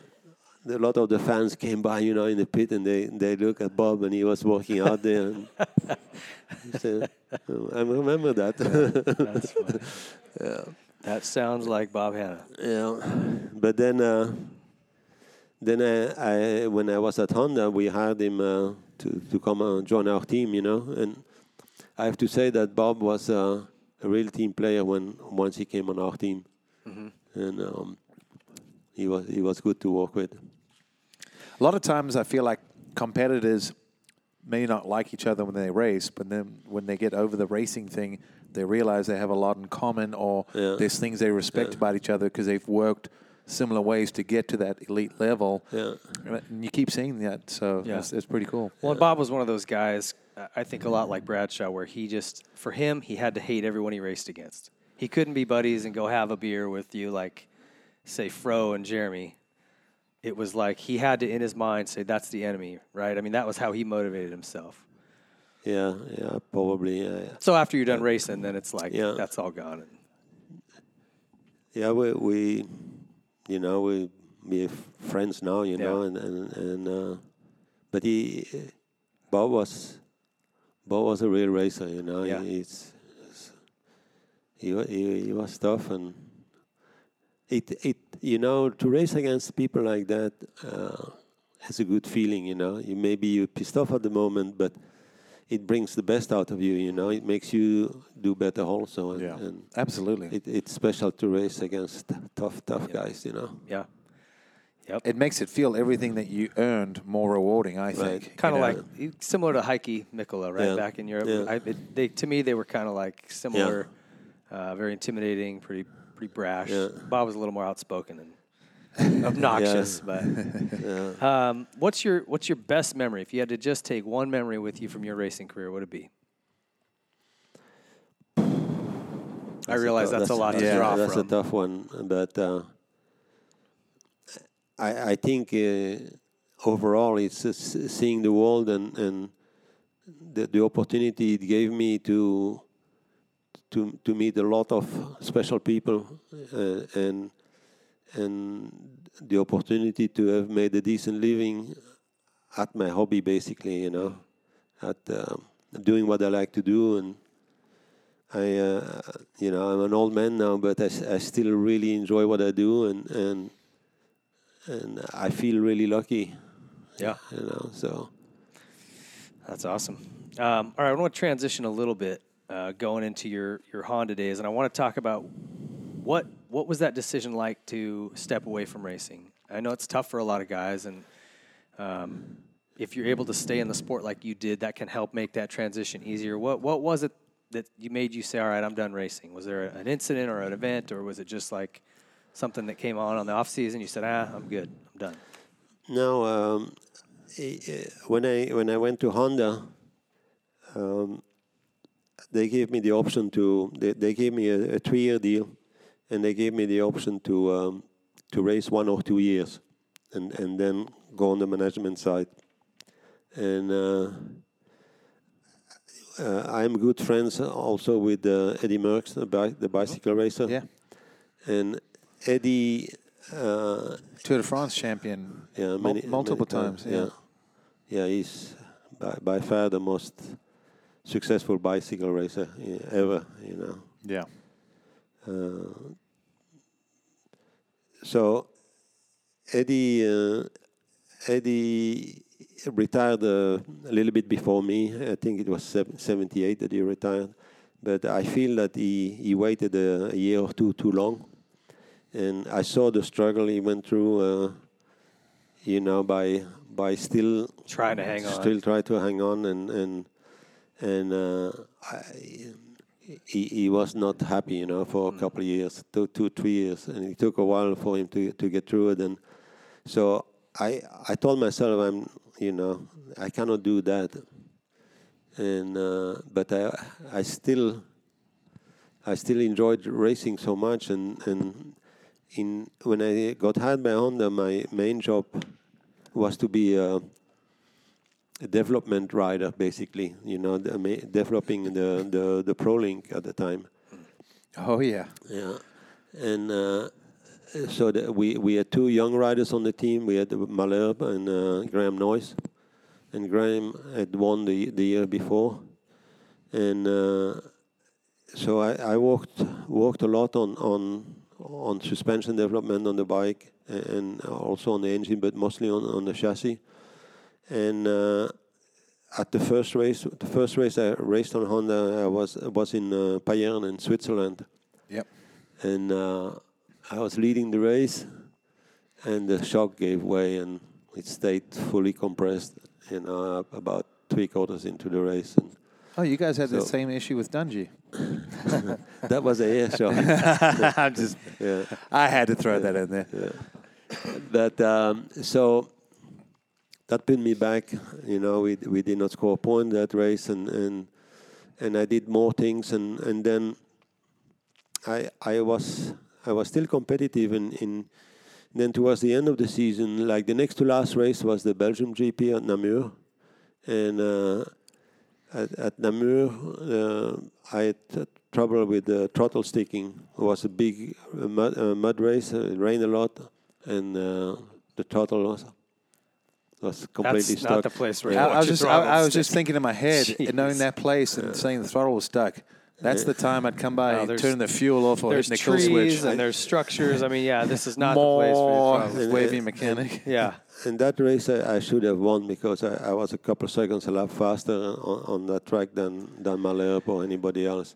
Namur seems like a track that if you're just dialed in, you can be Yeah. not half a second or a second. You can be Yeah, two or three, three, four yeah. seconds quicker than the other guys. There's something about that place that I've seen and, uh, great riders just kill it there. And uh, I knew how to set up my bike for that race, you know, and, and everything went good until that happened. And then the next race was the last GP of the season at uh, Ettelbruck in uh, in uh, Luxembourg, and uh, the the championship by then was going to be between uh, uh, Lucky and uh, Malherbe. And uh, I was, you know, a teammate with Malherbe and friends also and uh, but I was also friends with with Brad. oh, really? Yeah, I was good friends. Brad stayed at my house the first year he was in Europe. The, the, the Oh, pretty he much the- told the, me whole that. year. Yes, that. yes, yes. He actually mentioned that. Brad and, and, and Laurie and they were, you know, we, we were close. So, and the Honda guys they told me you cannot, you know, you need to help Andre win the championship. And uh, so I, I, I went to them and uh, I went to both of them separately and told them, listen, today, either uh, you know you have to ride away from me or I'm going to ride away from you. You know, I'm not going to get involved in uh, in the battle of the points between the two of you. And uh, yeah, fine. And uh, and then uh, I was able to win both motors uh, easily. You know, going away.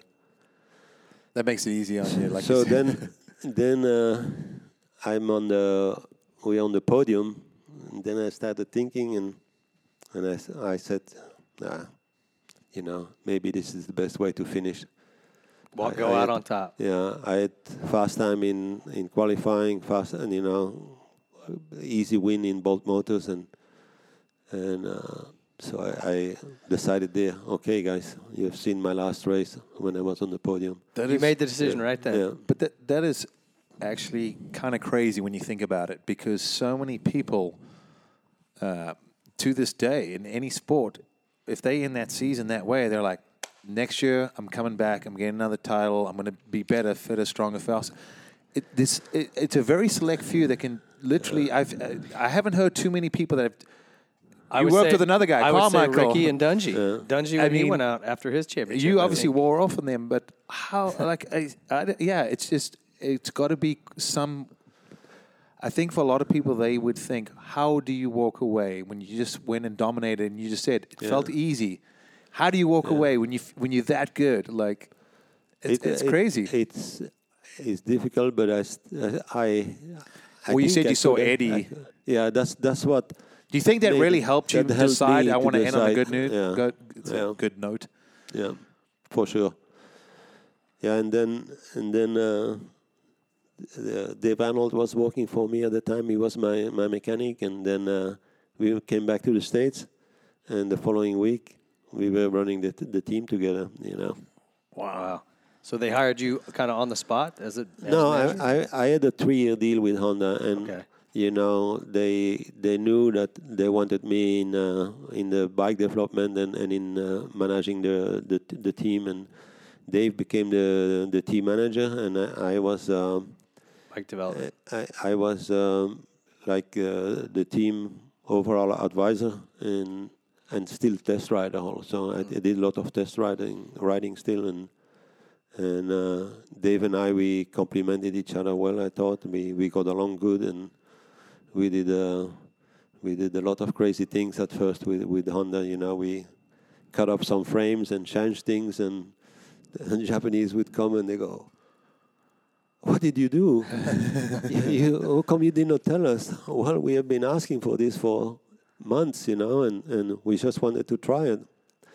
But we, we actually, uh, both Dave and I, we, we developed a really good relationship with the top people in Japan uh, on the engineering side and the race team manager. The, the big boss at that time in Japan was Mr. Miyakoshi. And at that time, racing was run out of uh, on the R&D. There was no uh, no HRC yet. That was before HRC came about, and uh, and then we, you know, at the at the end of the year, they there was talk about the nation, and the U.S. could not put a team together. And then we had five riders. I said to Dave, at that time it was five riders for the team. Yeah. And then uh, Dave and I we talked. Uh, why don't we do it together? We take we take all our team, you know, and uh, Was that 81? yeah, That was the first year we won? yeah.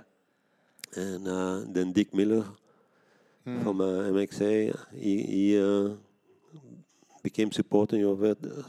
The at that time, Bel-Ray was was uh, quite uh, actively in uh, into motocross and all that.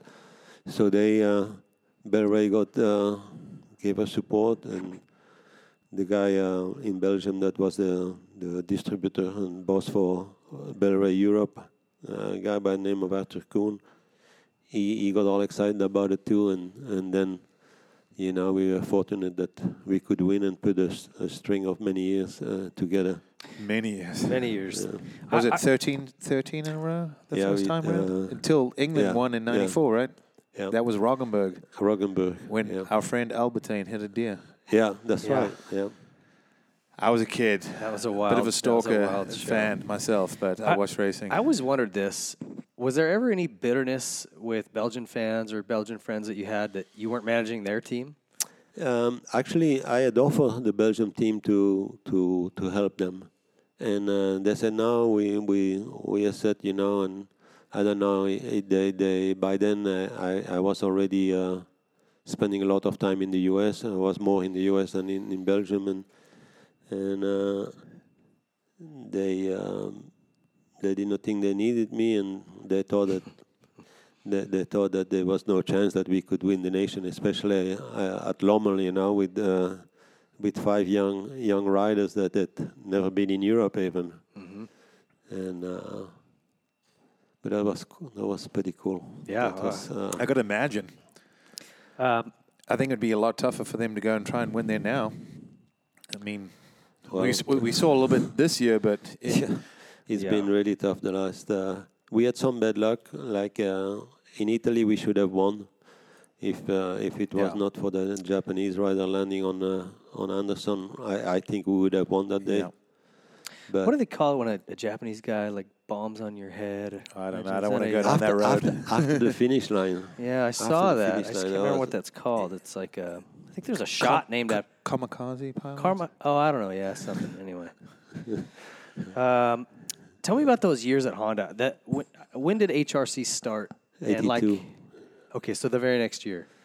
Those 82 was a years, good year. Those Same. years at Honda were just through the 80s yeah, it was it was awesome. Special. were incredible. You guys had these just works of art bikes. You had the best riders on the planet. Uh, that had to just been a cool era to, to be a part of it. Yeah, it it, it was a it was good good and fun. The the the, the boss of racing at that time, Mr. Miyakoshi, was uh, he, he was like um, like a dictator, you know. But he, he wanted to win so bad. He was always reading these uh, Chinese war war books and uh, about war strategy and all that. And he, he equated racing like exactly like to war. You know, you have to have the same approach, and and uh, he he was really good also at uh, getting budget for the for the race team. He he, he was good inside the company to to, to get what he needed. And That's uh, always important. yeah. Because nowadays, everyone wants to make money, not spend it. Yeah, and then, then and then he expected a lot from from everybody on the team. You know, he he would, I mean, he would get so pissed off if something went wrong. Or so Was he? He didn't. Was he based out of the U.S. at American Honda? or- no, he, he Yeah. was based in Japan, but he came he came over once in a while, and and uh, I remember one one day one race he came to. It's after practice, and there's a spare bike under a tap be, behind the behind the van, you know, and he, he went he went to look at it. It was actually Jim Felty's bike, you know, uh, with uh, O'Mara and there was a little bit of rust on uh, the pipes were not treated at that time It was just uh, Bare metal, yeah. you know and there was a little bit of rust between the frame you know uh, on the, side of the of the frame pipe, yeah. you know and on the pipe and he, he threw such a fit like it was like scary you know. Oh wow. yeah. but uh, but then he after the race and you won a race and we had a party he, he was Yeah, he Yeah. was. A, he was. he was party like he was a party Troy a- Lee of the party. Just Yeah, made exactly. sure it went wide open. Yeah. And when we say wide open, sometimes we literally mean there's something being held wide open. Yeah. Yeah, yeah. Tro- Troy. Could, I'm sure Troy could give him a run for his money. Troy would fit in really good at the, the KTM parties. I've never seen people go so bananas as at those big KTM functions. Yeah, They're they- jumping bikes in, in a room this big. They'd set up a jump, and guys would jump off of a stage. Well, that kind of started uh, in around 2000 when we just were given free reign. Well, they didn't lock the door to the production line, and we went and grabbed 50s with that much oil and that much gas, and we rode them till they seized, and we parked them and grabbed another one, and then it just became a thing.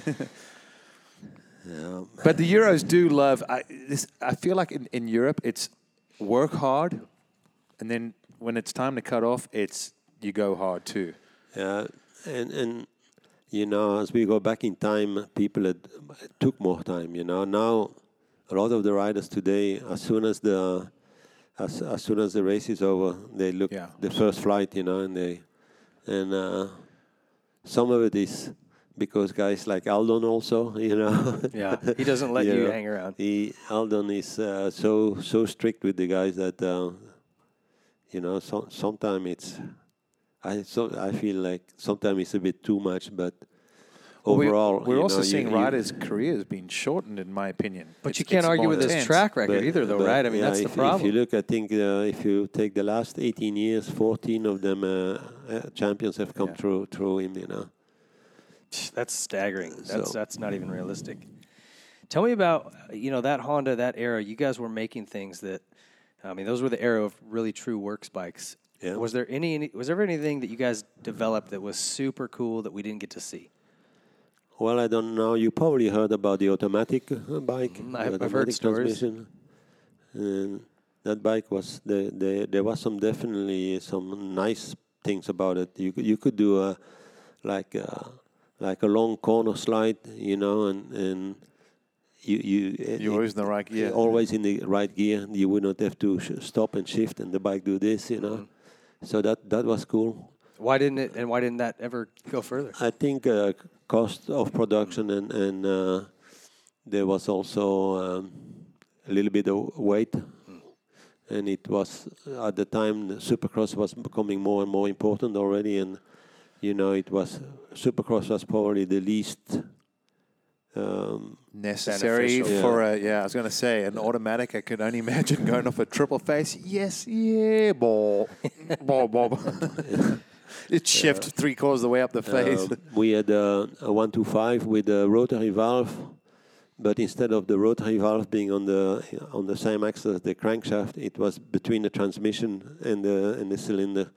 So there was a, a, a bevel gear drive, driving it from from the crankshaft. And uh, if this is the engine the the the disc, the rotary disc would turn Went this, this way. What was the benefit of that? Uh, The- the- gyroscopic. no, the the width of the engine because if you have the oh yes, it makes it if- more if- streamlined, right?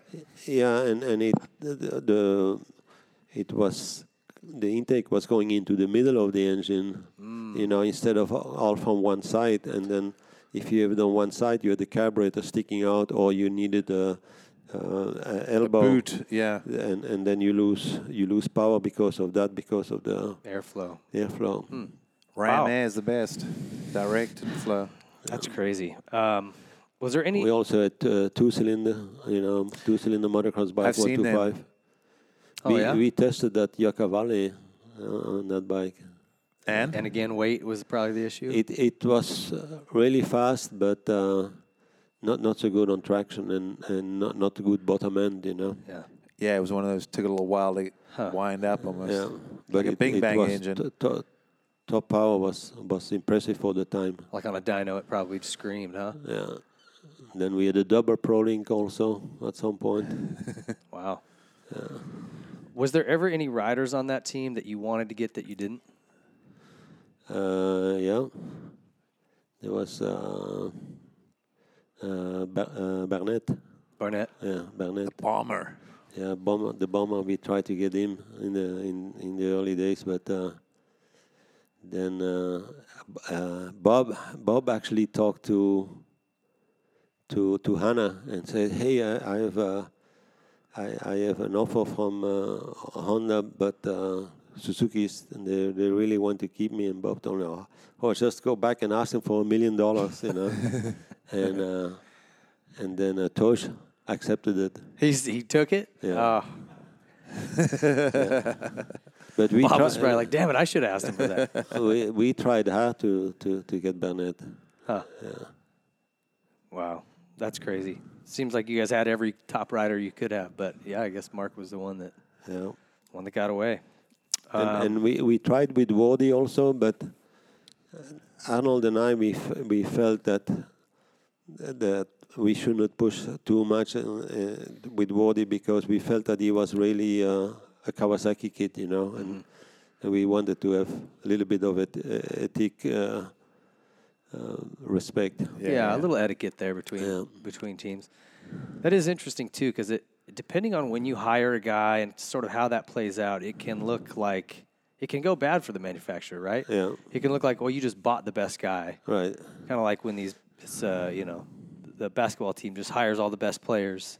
People get pissed that they're winning. It's like, well, Oh, well, if he can do it, why not? Yeah. I mean, at, at, at some point, I mean, you know, not. but it can be bad PR for a team. Uh, uh, you know, There's always a depending on how you risk. I mean, you know, you went through that with with with Carmichael. I mean, you know, when you were at Suzuki, I that's a risk when you Yeah. got a guy that's expected to win.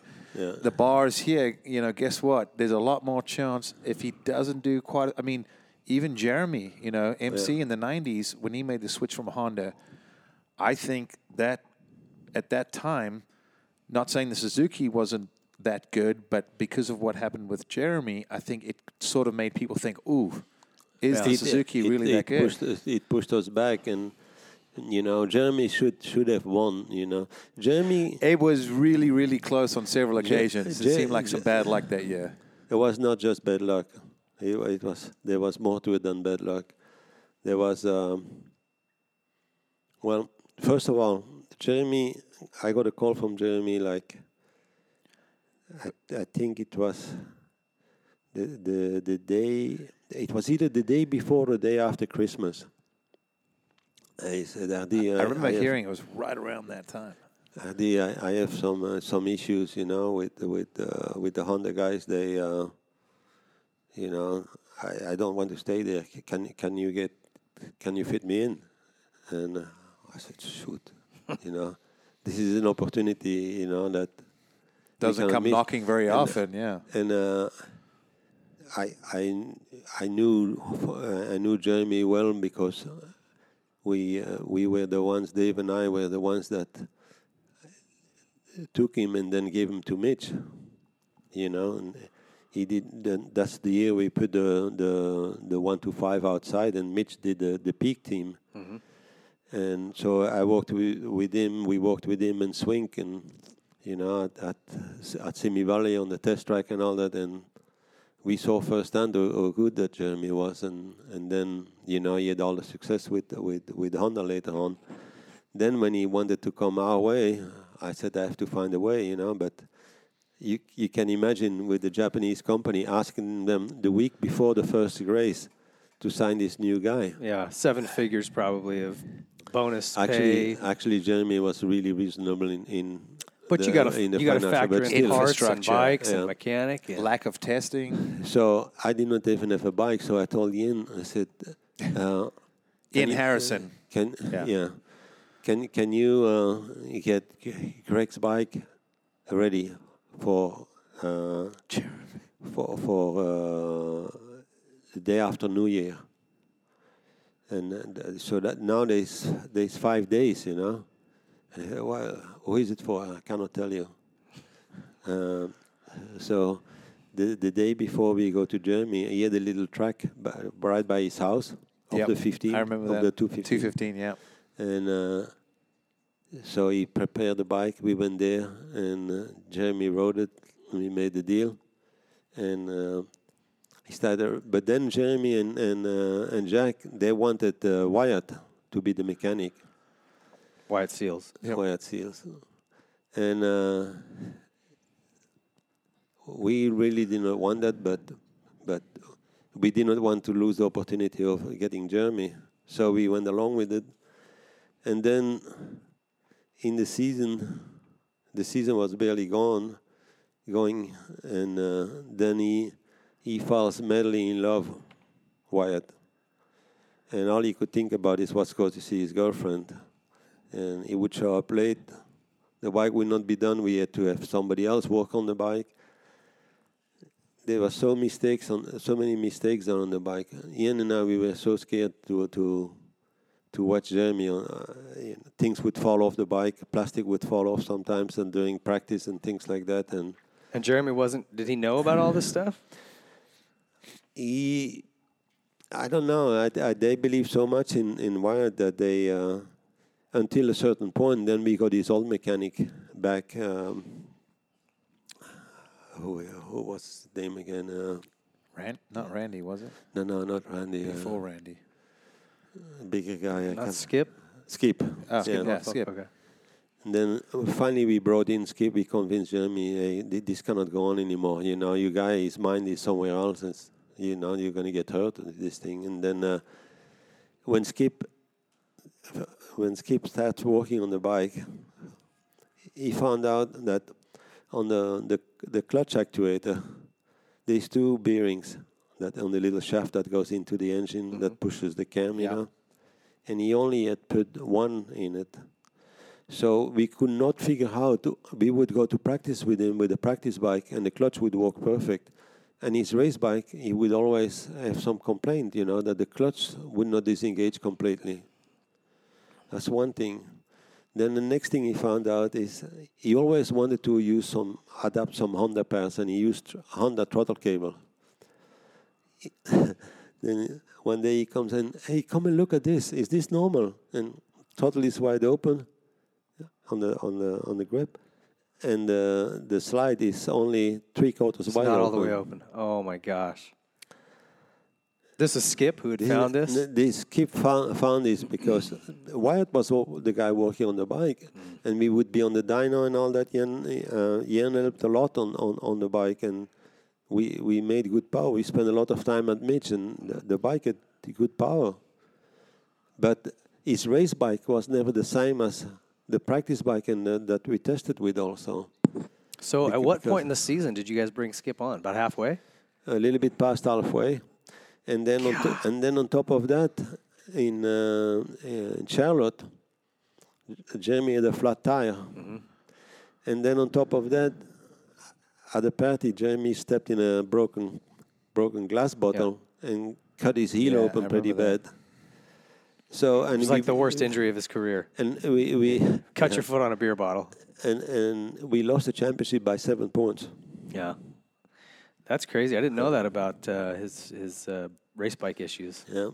I'm sure you guys were trying to keep that quiet for obvious reasons. Yeah, w- w- this is actually the first time I say it openly, and, and Uh, Wyatt Well, you heard Seals, it here hey, first, listen, right? listen. Like, yeah. You heard it. You heard it here on the Whiskey Throttle Show first, folks. Blowing Wyatt Seals out of the water. No, he's a great Wyatt- guy. Wyatt and all of Wyatt's a good dude. He was distracted. Many a good Girls. man We has call it pussy whipped. Yes. I mean, once Girls, you get once you you, get PW'd, um, Yeah. yeah, it- a lot of guys, it's like it's like duh. see what you girls do to us. Many a good man has gone down from a woman. Yeah, it's like the Titanic. All right, that's that's a crazy story. Um, I want to ask if you've got a good Ron Lechien story. Gee, Besides getting arrested in Japan, I mean, yeah, We all know that there's a lot of them, but uh, there was one of the nations in uh, in uh, France, and uh, so it was. What year is this? I, I think it was uh, 80, trying to think when he was 86 five? or Oh, it was 86. uh, it was a French one. Um, he was on a 125. at Vill- Vi- uh, Villars-sous-Écot. Villars-sous-Écot. And that, I remember the track. And we stayed at this uh, little motel. And there is, uh, across the parking lot, there is the restaurant. I tell the guys, okay, we we gonna have dinner. It's Friday night now. Uh, now Saturday night. On Friday, for some reason, he, he, he missed our group. I said, Saturday, you you better be uh, ready for dinner with the team tonight, huh? And uh, yeah, yeah, no problem. We we all in the restaurant. We already order food. They already start bringing food. No running. So I go I go to the hotel. Go knock on his room. No, no answer. That's weird, you know. Where where can he go? He didn't have a car or anything.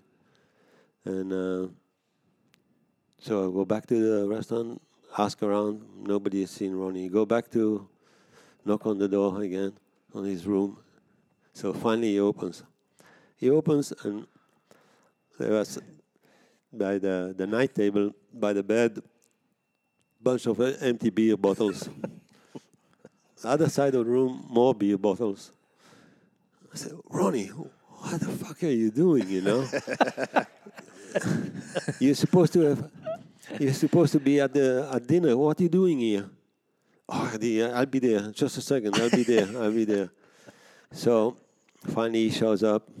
We we all in and uh, RJ and I we we threaten him that we're gonna kill him if he is not ready for the next day. you Yeah. know. So we we are just about done with dinner, about ready to leave, and all of a sudden, no Ronnie. Ronnie is gone.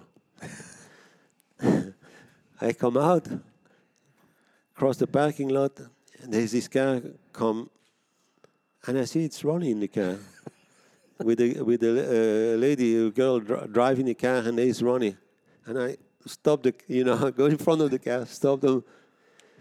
What the hell are you doing, you know? Oh, Adi, don't don't worry. It will be a few minutes. You know, I'll I'll be back. You know that. and, and, It'll uh, be it'll be less than two minutes. so Quicker than my lap time. so, but then uh, then the next day, unbelievably, he rode like a champ. He, he's, we we told him, Ronnie, you dead if you if you screw up the team. You know, we had been winning, you know, every Yeah. year since since '81, and then. But he he, he rode unbelievably good. Have you ever seen a guy that could do that? I mean, just the shenanigans he'd pull and then just deliver on race day. yeah, he, he's, he he couldn't always do it, but he did it more than once. Yeah. Yeah. Yeah. Ah, He did it also at uh, when they, the, we had the Supercross at um, at uh, uh, we only raced there there one time at one a couple of times at um in Pasadena. oh, the Rose Bowl. Oh yeah, yeah. Yeah. Huh. Probably 'cause you just like the, the name or something. Yeah. Like, oh, Rose Bowl, I want to win. Yeah, give a rose. Yeah, He, he had this huge cut on his on his uh, thumb, right where you know you hold on the handlebar. Yeah. It, you could actually see the bone. And uh, Ronnie, take care of these things. You need to tape that better. You know, I'll be okay, Eddie. I'll be okay. And that he, wrote like he had nothing wrong. So, And the thing was nasty. So he was like the original Ronnie Mac.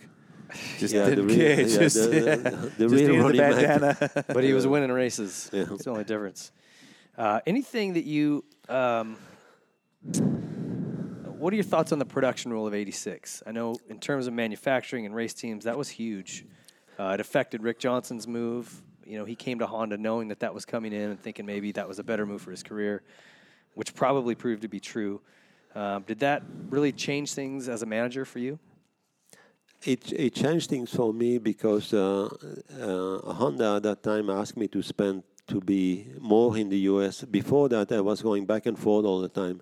I was going to the GPs to work with uh, with Andre and and uh, and and uh, Romans and Noyce, and uh, I was basically every other week I, I would go to Europe and back to the US, back and forth and back and forth, and then uh, uh, then they asked me to to be based full time in, in the US and, and only go to Europe, you know, once in a while. So that was a big change. And then I got involved with the testing of, of the production bike because we we knew we were going to have to, to race the following year. And uh, the, as a race team, we were really really against it. We we, we really got bummed out. You know, you know we had uh, in '85 we had those beautiful bikes with the low gas tank, and, Yeah. and they were really, you know, top- Coolest looking yeah. bikes still ever Yeah. built, I would say. Uh, for, for their time, it made a lot of people huge Honda fans. Like Yeah. my dad, when you know, when I was a kid, he was Yeah. he was a Honda fan for multiple reasons, and that was Everything one on of that bike was so nicely detailed, and, and you know there was a lot of thought putting put Mm-hmm. into every bolt, every screw on on that bike. And then uh, at first, the production bike, the, the the guy in charge of production was a, really difficult guy to to deal with, and uh, There's always one know, prick in every group. We so figure out. we we really we really Dave and I we had so many many arguments and fights with those guys and and um, and then it became things became they made a, a, a good bike our, our bike ended up being good and we still kept winning and all that but it um, it made the production bike more expensive also and, and uh, the race bike not as cool you know Yeah. Do you guys feel like you went backwards in performance if you took your 85 race bike? For sure. Yeah, for Yeah, sure. For sure, yeah. Wow. For sure. They did a good job with the production bike, but uh, that that like from from 82, 82 to, to 85, that that product that uh, factory bike was they, they were unreal. Yeah. You know. So, I've, I've, I've thought about this a little bit. I was a kid, fr- you know, grew up in South Africa where we rode what we were given. If something broke, if your handlebars broke, you maybe took something of your BMX bike or you, you made it happen. You know, Yeah. especially if you w- weren't, you know, wealthy. Um, going to Europe and then being on a factory team like KTM and, and winning the world championship, I remember just thinking how incredible the change was from that production to a factory bike. In Europe, that was allowed, but in, but in America, they have that production rule, and and um, from what it sounds like, it, it's almost like they implemented it at that time, and it's never really changed. I have my opinion, but what do you think in, in your eyes? Uh, you know, you talk about the coolness and, and this and that. They say the production rules to help the privateers or the, or the little guys. And I've always said, you know what, the big guys on the big teams with the big budgets, they're going to win anyway. You can help the little guys, it doesn't really help.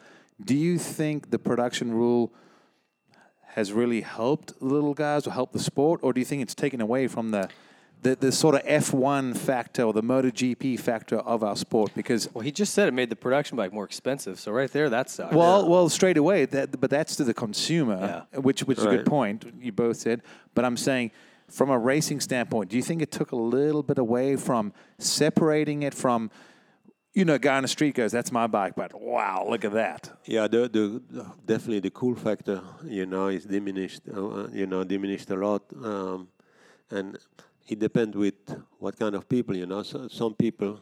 I, I, I like to go see racing and cool race bike. Uh, I like to see them look at a MotoGP bike and and It's unique. uh, uh, or a Formula One car Yeah. or you know high end technology. It's, it's, I'm with you on that one. I, I'm sure. a fan of that also, and there's there's more people like me, but there's there's people that don't pay attention to that so much, you know. And but like I said, it, it made the production bike more expensive, but it made them a lot better also. Yeah, And and for guess for the factory bikes, I don't think the, the the factory production based bike, I don't think it made them a lot cheaper because now you have to walk around the rules, Mm-hmm. and and you know you you. You're spending more money to get Yeah, those incremental changes and improvements, huh? So it's almost like NASCAR, in my opinion. there's some pluses and minuses, you know. You know, with NASCAR, they try to keep these rules to keep everyone the same, but you got teams spending hundreds of millions on a, you know, a wind Yeah. tunnel change or something to gain a hundredth of a second. It's it's still the same sort of. The big guys will succeed more than the little guys, which comes back to the big guys get the drivers or the riders they need. But but as as far as uh, results, uh, who wins and who doesn't win, I don't think it has changed anything because the. Uh, Cream rises to the top. Yeah, the top guys. uh, Motocross is still motocross, supercross is still so much about the rider that you know I uh, it would be extremely difficult to make a bike that that is so much better that Yeah. you know that a secondary rider could win with it and, be, Right. and beat the best guys on the- on on on Yeah, the bike that is not quite the best. Yeah. Tell me about why the switch to Suzuki and how that came about. Um, at Honda, you know, for, for a long time, Dave and I were directly in communication with uh, with Japan. We we did not have to do anything through American Honda, uh, other than dealing with the photo shoot and and uh, the the press PR requirements. Every, anything about the bike was. We, we communicated directly with Japan, and we were able to get a Japanese guy as our liaison uh, his name was Mr. Kazuka, and we we were able to make him the, the middleman between us. So what we did not could not express in Japanese or or in, in English that the Japanese understood, he was the guy. And we would tell him something, and the guy was really cool. He would run with it and fight for f- like hell for to get what we had requested, you know. Yeah. And, and that was a really good combination.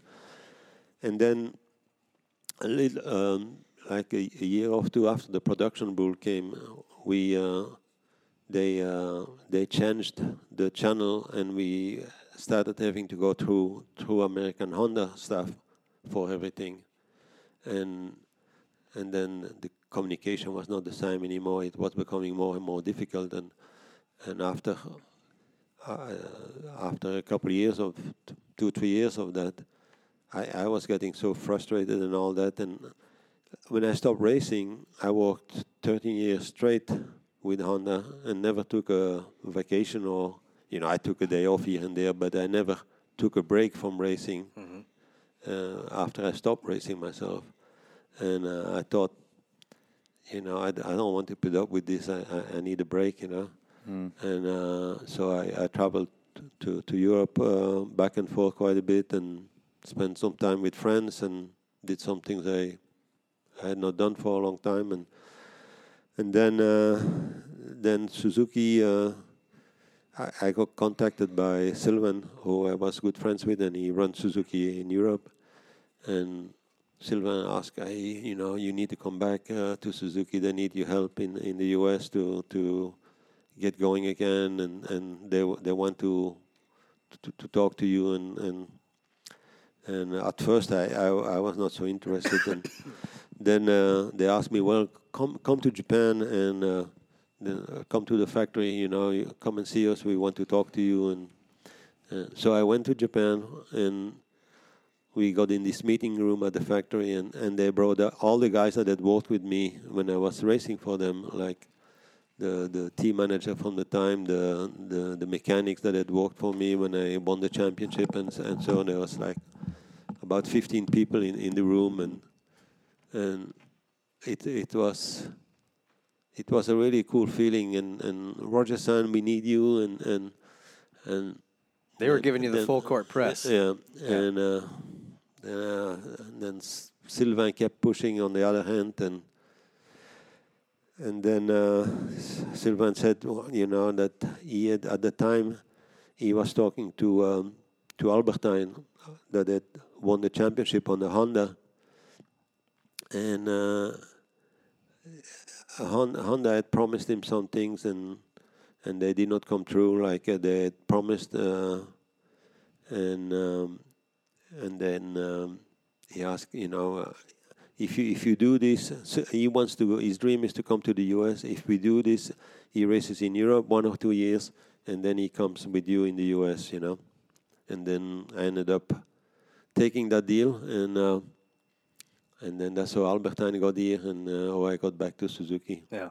And you had a lot of success there, and it seems like from Honda, Suzuki, and then when you went to KTM, the, the key to that success was a good direct link back to the factory. Like you were saying at Honda, when you started having to go through all these channels, Yeah. it slows down your improvement.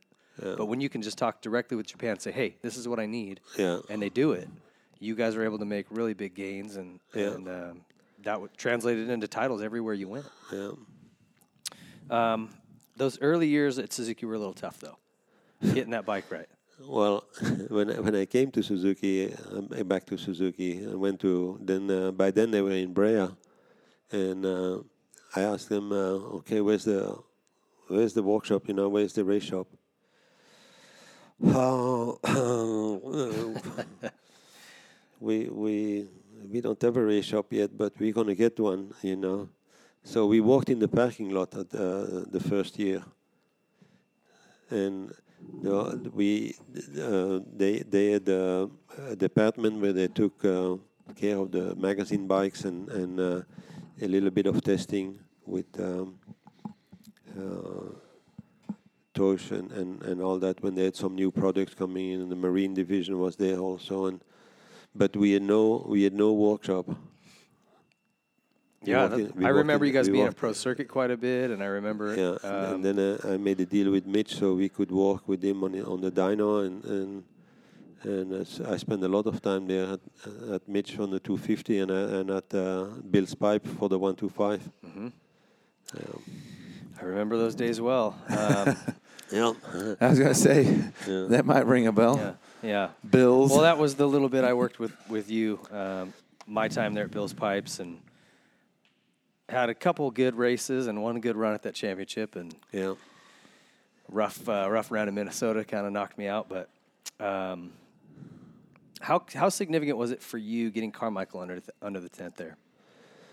Of course, it was it was you know an uh, awesome opportunity. It was kind of a second chance at uh, what had happened with. Uh, with uh, Jeremy, you know, I, I was Real just about, I was just about to similar say similar circumstances. situation where Yeah, very similar. He, he got cross uh, cross-haired with uh, with some of the management at Honda, and uh, the, it, it did not happen as as late, and it did not happen as suddenly and quickly. yeah he made a decision. You huh? know, i- i- it it was a much earlier decision, and and we talked about it. Uh,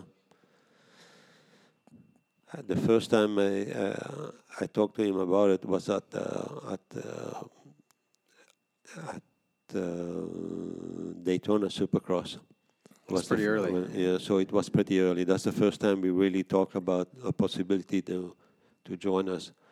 So we had with with uh, with him we had time to prepare. You know, with with Jeremy we we had basically between between uh, Christmas and New Year. Yeah. You had like a week and a half or something crazy, huh? Yeah, If less than- that. uh, Yeah, I was gonna say, I less- think it was that. about five days. But now, you know, you you talk about that, and, and, and, and I'm just someone that looks at things that seem to repeat themselves.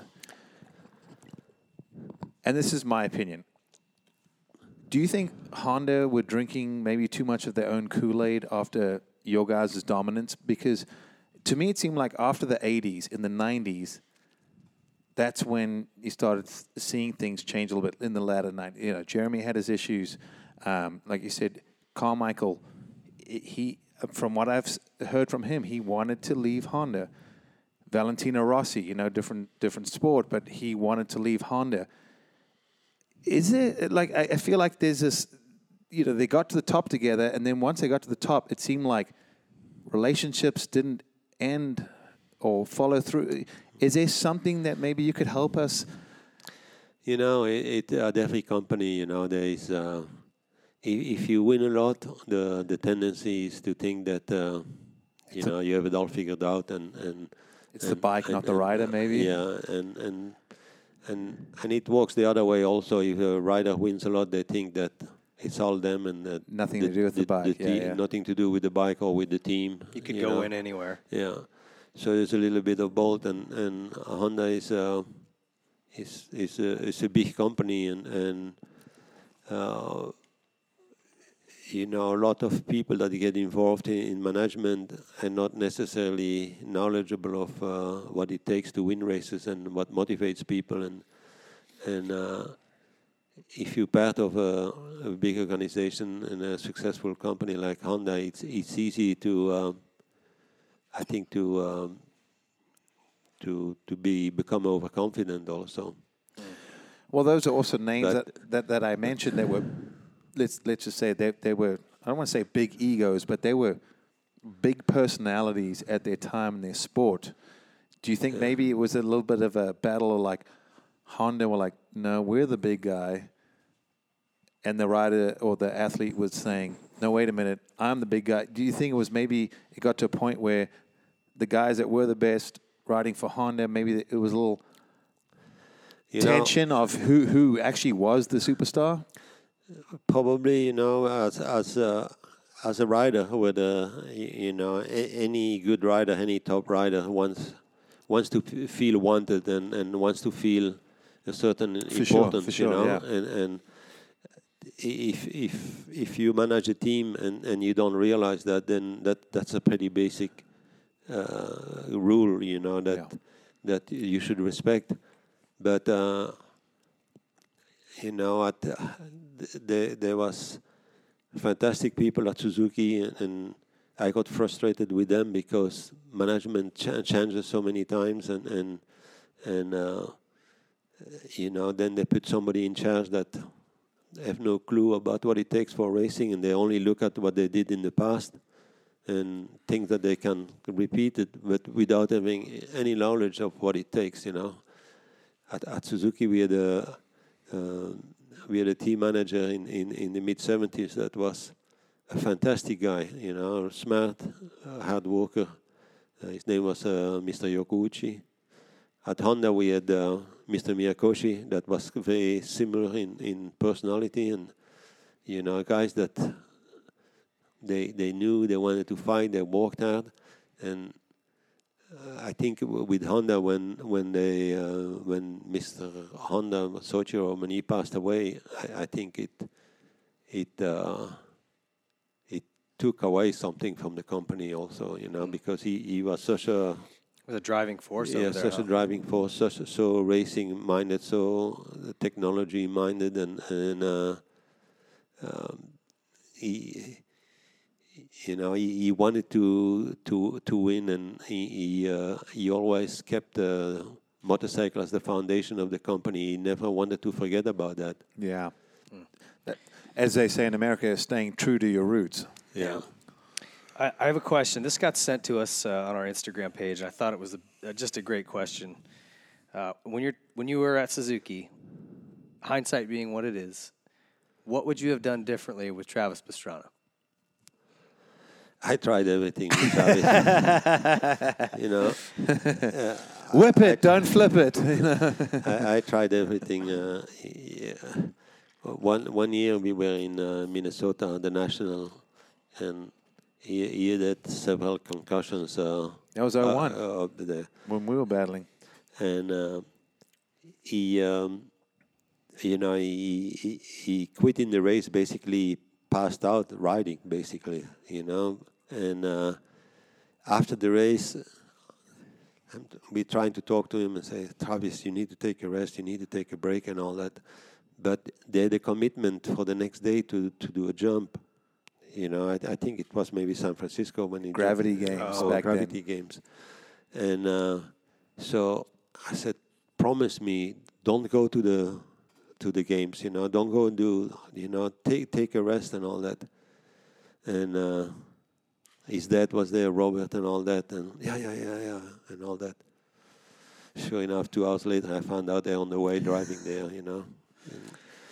I think I remember seeing an article where they'd asked you if you knew, and you had kind of vented about the whole thing. Yeah, it was. uh, But uh, Travis is such a cool person and, and, and so loyal, you know.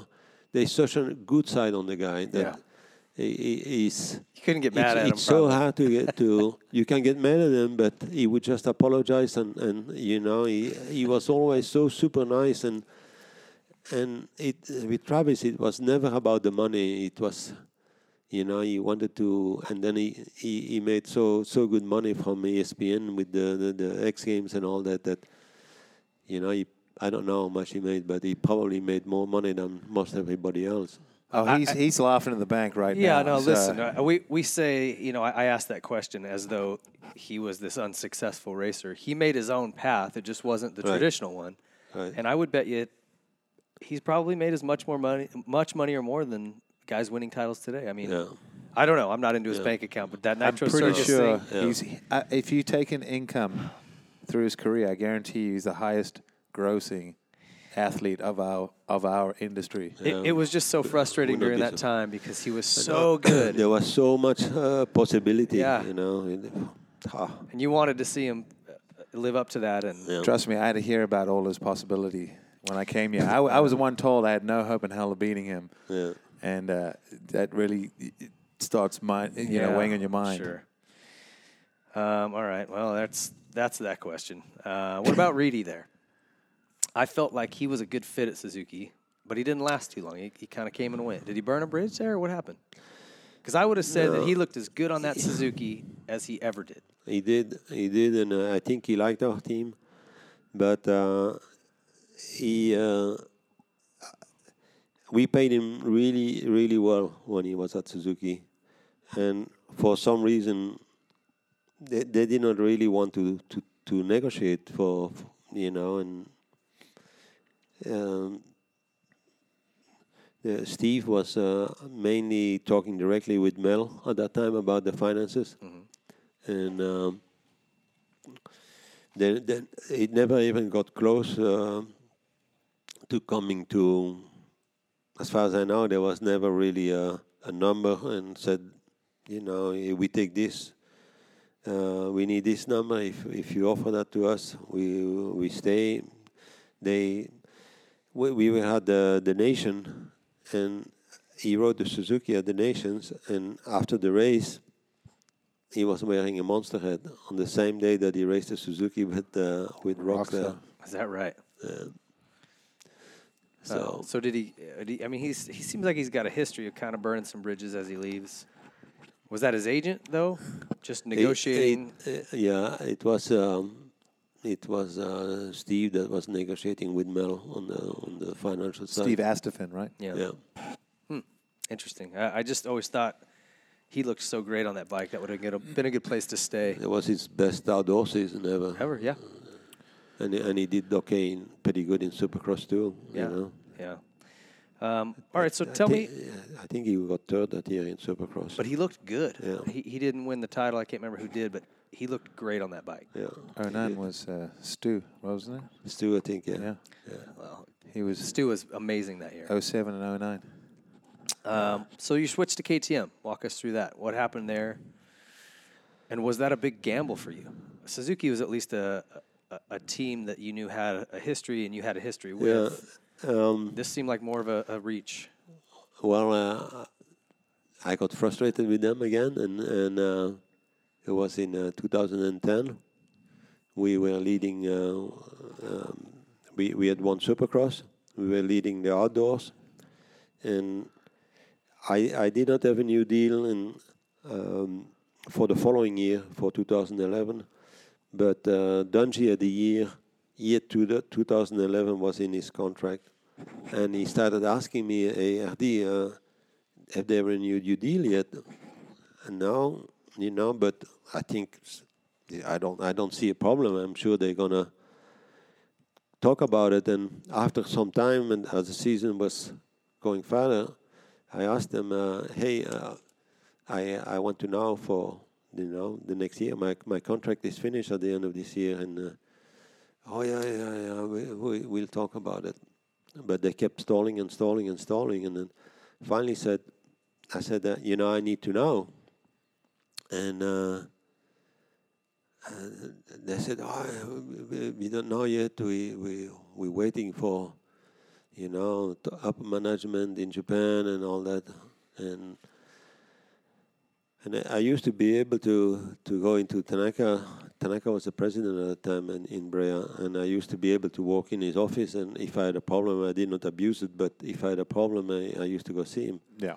Now all of a sudden, he wouldn't even want to see me because he, he didn't want to face me, you know. And uh, so finally, I, I- I told him, you know, I, I, I need an answer. And I, I still thought the, the championship was almost finished, and then we were going to go to, to Southwick to um, to the la- we, we were going to win the championship, and I thought maybe they're going to come to Southwick and you know win the Celebrate, championship and celebrate thing, and yeah. make a new contract. So we we win and we win the championship, nothing. And KTM had been asking me already several times before, and I always thought "Oh, I'll, I'll never I'll never work for KTM. and I don't see myself there, you know. And and uh, but then when that when that happened, then they called me again. I said, well, you know, what do you have in mind, you know? And then I, I listened to what they they uh, had to say, and, and then uh, Pete was very quick to to come up with a, with an offer, and and then um, then I told Suzuki again and said, hey, you know, I need to know, or or I'm going to be leaving, and and then uh, I still could not. Then finally they made me an offer for ten months, and I thought that was 10 a months? Yeah, I thought that was a slap in the face, and and then I I called KTM back. I said, okay, I'm coming, and Were you nervous about that? I mean, I, I know it's hard to look at it now. And, and it, just so people know, he said Pitt Pit Beirer that was a you know GP winner. You know, he was like the bridesmaid or third many a time. But Pit Beirer had uh, good credentials as a racer. He was known as the Pit Bull. Uh, just hardworking German guy. He had a unfortunate incident in the GPs uh, or in while racing, was paralyzed, moved into a role at KTM, and just just helping the people that don't understand that. But Yeah. Pit Beirer was a guy that actually I watched race, looked up to, moved into a role, and then really started aligning good people with a company that was on the way up. So I'm just interjecting and trying to insert this, Yeah. and then so he called Roger, and that's where this went. Yeah, and then uh, I I knew it was not going to be easy. You know, at that time they never won a uh, they never won in the in the open class in, in or in the 450 class, and they well, yeah, going back to that year, those bikes were not super great. They're not you the ha- bikes that you Hey, have today. How was Phoenix 02? How did that work out for you? That didn't work out great. How was your year on you the had, you- 250? You, you had two bikes, didn't you, by the time you left Phoenix? You went there with one I and went left with with one. two. Yeah, it was a good night. Yeah. I did some math. Yeah. what so- about you? That 252 stroke spit you over the bars. I don't know, a handful of times. Thing handled, yeah. handled like a shopping cart. I was going to say that's that's another show on its own, but the, the, the, the PDS didn't work in Supercross. That's the short story. And So you- he it came a- along, and yeah, no, it was better a little bit by the time you came in, but it still was not. Uh, it- Yeah. I- So I. Um, you made some instrumental changes to the company. If we just cut to the story, you won't say that bluntly, but I know you made some really big.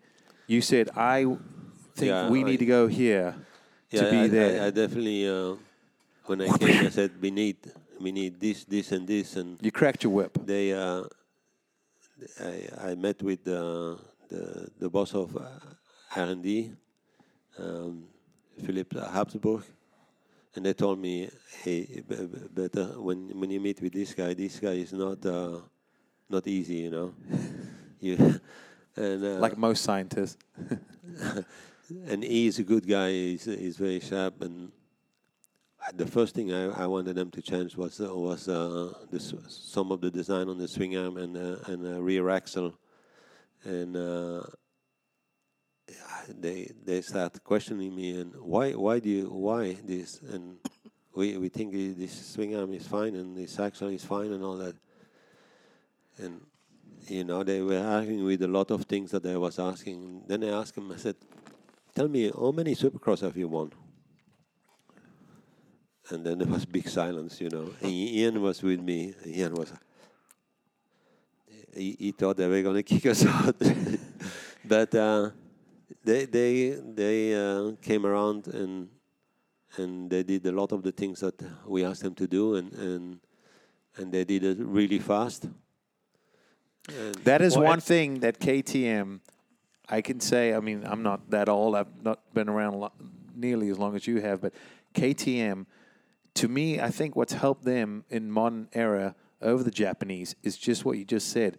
The fact that they could move quickly because they made a lot of quick changes when you went over there, and uh, it seemed like six months when you were there was like six years previously. well, Yeah, well, they're a much smaller company than these Japanese brands, so they're able to make those quick changes, build these uh, half seat, half year bikes, the, the factory editions like they do, and Well, that's I think what he helped Yeah, well- install really. But uh, we, you know what? Uh, what is cool at KTM is uh, that uh, almost everybody rides.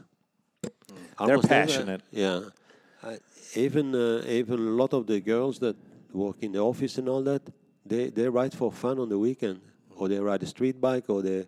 They, they, they ride a trail bike or something, and it's amazing how many people there ride. that's awesome. Yeah. Yeah, well, when it's a passion, uh, I mean, all those other big companies have cars and generators and marine and Yeah. yada yada yada. KTM is bikes. How quick are you going to get to work on your generator? I, I don't. It's gonna take you a little while. I don't make good time. I, I get to listen to a lot of podcasts. I was going to say you'll your phone will be fully charged, but you're not going to get there in a hurry. Um, and, and just you know, you've got now that you've kind of stepped out. I'll sort of fill in a hole here. You mentioned Ian. Ian Harrison came over with Albie uh, at Suzuki. He was Albie's mechanic at Suzuki. Uh, won a Greg championship Albertyn. there. Um, with you guys was at- Suzuki the whole time. Came to KTM with you. Has been there the whole time. Can I interject real quick? Worked for Dungey, and now he's taking the reins. For those who don't know, as a new team manager. I have to ask, as a kid that grew up, huge Albertyn fan, he was the guy that made us feel like a kid out of Africa could take on the world. You took him under your wing. I know there were frustrating times. Please just tell me, as in a summary, with LB, like I said, was my idol, my hero, and, and someone that I know you worked with a long time.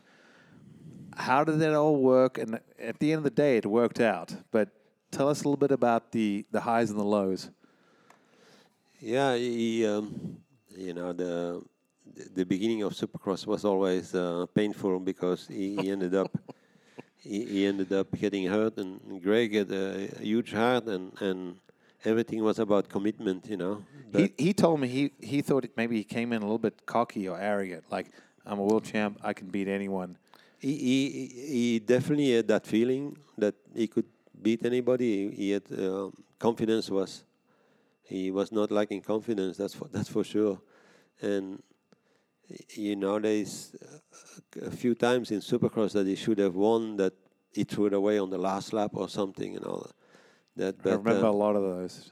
yeah, but uh, Greg was um, was a really cool guy to work with, and uh, he uh, the the he should have won the year before even, but uh, again he also he fell in love the, in. Uh, in, in 88 There's a common thread here. 98, There's a common yeah. thread here. in 98, Yeah. 98 yeah Yeah, a little. uh, and uh, he he was head over heels and he, because he should have won in, in 98 and then he, he, he finally did it the, the I, f- following I felt year. the pain with you. Trust me. yeah yeah I, I but um, no Greg Greg was cool and it was cool that he brought uh, Ian with him because he is one of the, the the best people in the industry and Yeah, I mean, Ian. Ian obviously was uh, a huge. I mean, Greg's always said Ian's been a huge part of his career. Like, with, he even said, you know, in Europe when he, he was a young, you know, teenager figuring it out, like Ian and him were like wingmen. yeah Um, you know, and, and, and to see the fact that they're still tight, and now where Ian's at, and you're, at, it, it, it's a funny story. You know, the old saying: there's certain people that come and go, and there's a lot of people that stay, and and it's it's it's it's neat to see. But I always wondered because with Elby, I felt like when he came here, people were like he could win the nationals. Yeah. And it was win races, got hurt, crashed, made mistakes, did this. Next year, won some race. It just seemed like a groundhog until he got there, which was which was one, great. one year in Houston there was a quad and Oh, I remember the crash. he- Oh, and he jumped off. he, he decided to, to, to try to do the quad, and everybody was struggling doing the triple there. And but he had so so much confidence. He, the, he bent the bike so hard that it broke the engine. I remember that crash. It, broke the engine cases. Went like this and, and the bike over. just yeah. the, the only thing left on that motorcycle that was reusable was the rear wheel. Everything else was bent. Jeez. Everything. My the most memorable Albie crash. While we're talking about it for me, I think it was Orlando. He got off Oh, to the side of the track and the he gets Supercross. he gets bucked off the And then he bike. does that. Yeah. And it's still one. And I got hurt that night, and uh, I'm in the hospital. Swink comes in with a broken collarbone. Chad Pedersen comes in with a broken wrist. They come wheeling Albie in. It was like a party in the ER. hey! Every time they'd roll somebody else in. The ER That crew are like, was so what big." happened? We're like, it's Supercross race. yeah, Can't move my legs, but I'm good. that's standard Supercross party. Um, well, listen, I, we, we've kept you a long time. I, I appreciate your time. I don't want to let you get home here, but um, tell me about the new role you kind of slid into. I know it seems like you didn't want to just stay home and twiddle your thumbs, so you wanted to be around a little bit doing something. Yeah, I, I'm as busy as ever or more, and uh, so the the and it's it's really not much different in, in, in reality. It's it's more on paper, you know. I have responsibility now over uh, over both Husqvarna and, and KTM, and also over the WP, the, our suspension uh, uh, company. Uh, so I have to sign a lot more. Uh, Paperwork. uh, paperwork. Less Uh, traveling? Are you going to be at all the races again? No, the Okay. travel is not going to change, and and uh, it, it's just that I'll be uh, less in a little bit less in the workshop and, and, and more in the office. But I, I'm trying to force myself not to to spend more than half a day. Once uh, the season starts, I, I plan half a day in the shop or the, at the track, and the other half day uh, office. Okay. Yeah. So you're not retiring. That's all a bunch of No. bullshit. No, I'm not All right. retiring. All right. I, I have to ask because I've been told by people close to you that said, I, I, I asked, I said, I thought Roger was going to retire after he got KTM on the map again and, you know, this, this, and this. And people close to you have told me, work doesn't kill Roger. If Roger doesn't work, it'll kill him. Yeah, that's that's the way I feel. All right, so you answered the question. So it is true. You are a workaholic. Yeah, I like what I do, and and uh, It keeps you alive. yeah, I, I I- appreciate that. I think a lot of people can. I, I mean, I, I love racing, uh, and um, you know I like to be around competitive people, and, and I, I like to see good racing, and uh, yeah, Well, we're, we're, we're, we're pretty competitive. I mean, especially in like uh, cornhole toss and all that. So if Yeah, you want to get aggressive cornhole, cornholing, whatever, Ping we, we got you uh, afterwards. we can yeah. get some three wheelers and do like uh, pedal three wheeler races around here. We can battle. We'll get Troy involved. He might set off some fire extinguishers. Maybe I don't know, burn a hole in the roof. Who knows? So there's something that I always I always think about that I laugh when I was managing Troy's team for the first year, and uh, I think it was my second weekend, maybe Phoenix or something. And uh, I'm up in the team manager's tower, and I'm kind of new to the etiquette. You know, you guys have all been up there for a while. You got it all figured out. And one of our guys, Chris Blose, was up front in this heat race, and he's battling for the win. And I'm just excited. I was so excited. I got my shirt, my sure. arm out of my coat sleeve, and I'm swinging my sleeve like this as he's going by. And I look over at you, and you're just laughing at me. You thought it was, you're like, look at this rookie over here. You know, calm down. I've been up in the tower uh, a few races, but I kind of felt the same way. That's pretty funny, man. like Um, way overexcited. We're not going to talk about the MXDN. We've beat that up to death um, everywhere about our shellacking this year. well, hold on. I do have a question though. go ahead. I mean, we've seen. I'm sorry, everyone's laughing. Thank you, thank you. We've seen uh, the pendulum swing. We've seen the Europeans dominate. We've seen it kind of do this when you were involved, and then I feel like the pendulum. If we're talking motocross, purely motocross, I think the pendulum has swung. Uh, clearly, you know. That's, And, that's, and I don't just mean just based on this year's Des Nations. I, I I'm not saying Eli Tomac and Marvin and those guys are not good enough.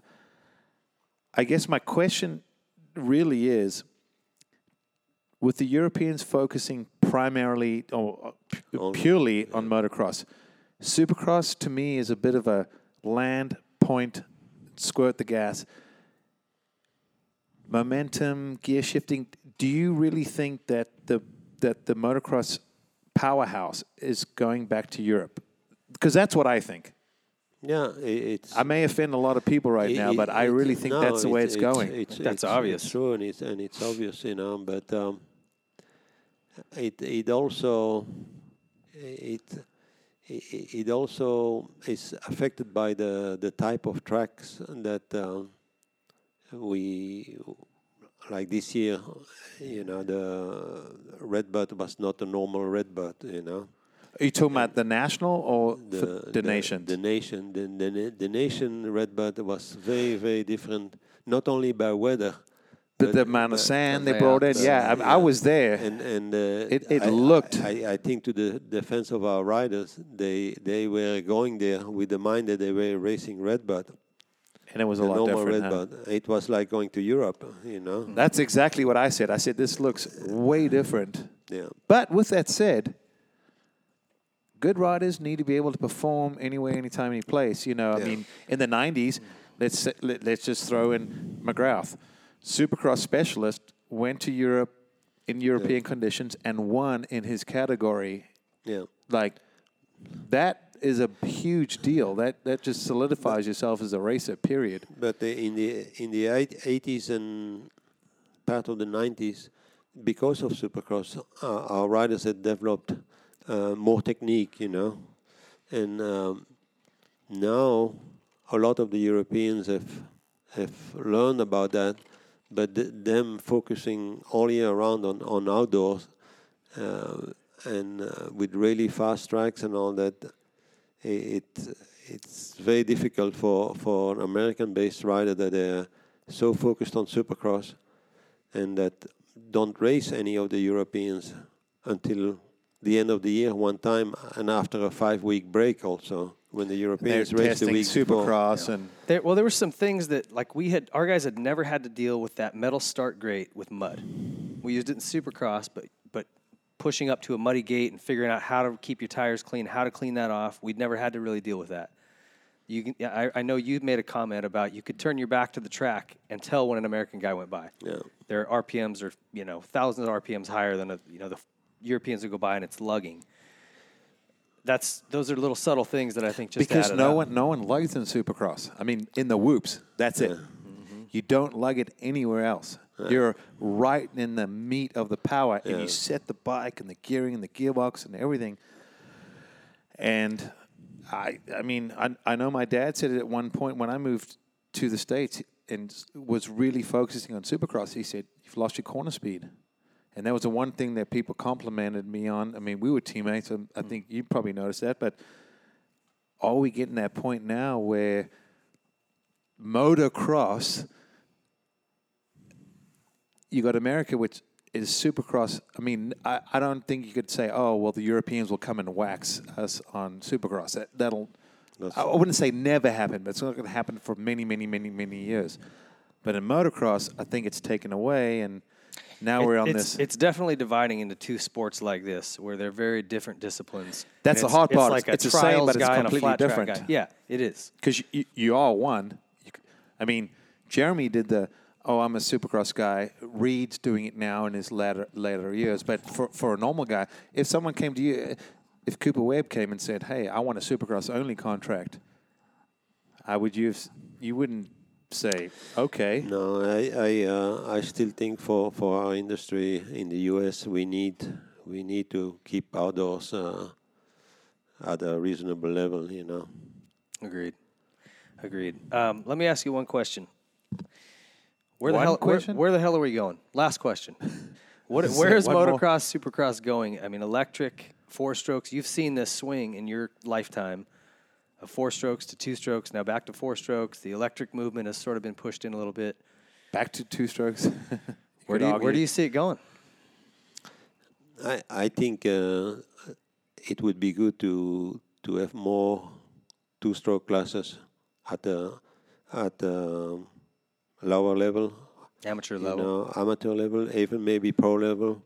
Uh, the the the big the main class I think needs to stay what it is, a four-stroke, but it would not be bad to have. Um, a 252 stroke class or 125 two stroke class, even for pro riders. Is that realistic or reasonable to ask of, of the manufacturers that currently don't make those bikes anymore to say, hey, you need to bring these back. We need not a price point bike, but maybe an entry level bike. I, I think if uh, if you make the if you organize the races, if the promoter makes the races, I think the it it will count. Creates the that, that they can Yeah. manipulate it how they want. is- yeah. No, I agree with that.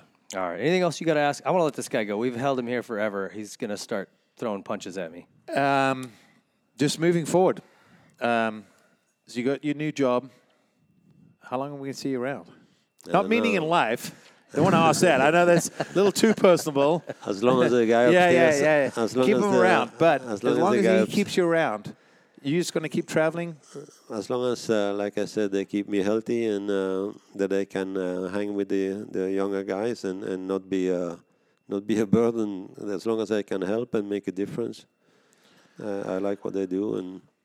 Well, I look forward to seeing you in first class next year. Oh, I'm sure he's got enough miles. Yeah, I'm I gonna, have a I'll few pay miles. for mine. Roger, anything you want to say to the fans out there? I um, I I I appreciate uh, a lot of the fans that um, you know the that en- enjoy the sport and that give me the um, the respect that they do and and and I love um, to have had the opportunity to to to work in this country and and uh, you have a great country and and uh, not everything is perfect, but uh, there's a lot of good things here, and uh, you you should realize that uh, it is one of the best places in the world. Amen. Well said. Well, Roger, you're an absolute legend in our sport, and I, I know I speak for everybody when I just say thank you for your passion for Thank the you. sport, your Awesome. commitment to it. Thank you. And uh, Absolutely thank you again for coming tonight. Thank you, Roger DeCoster, everybody. Thanks. Hang tight. We're going to be right back. We're going to take a quick break, and uh, we'll return to finish up the show.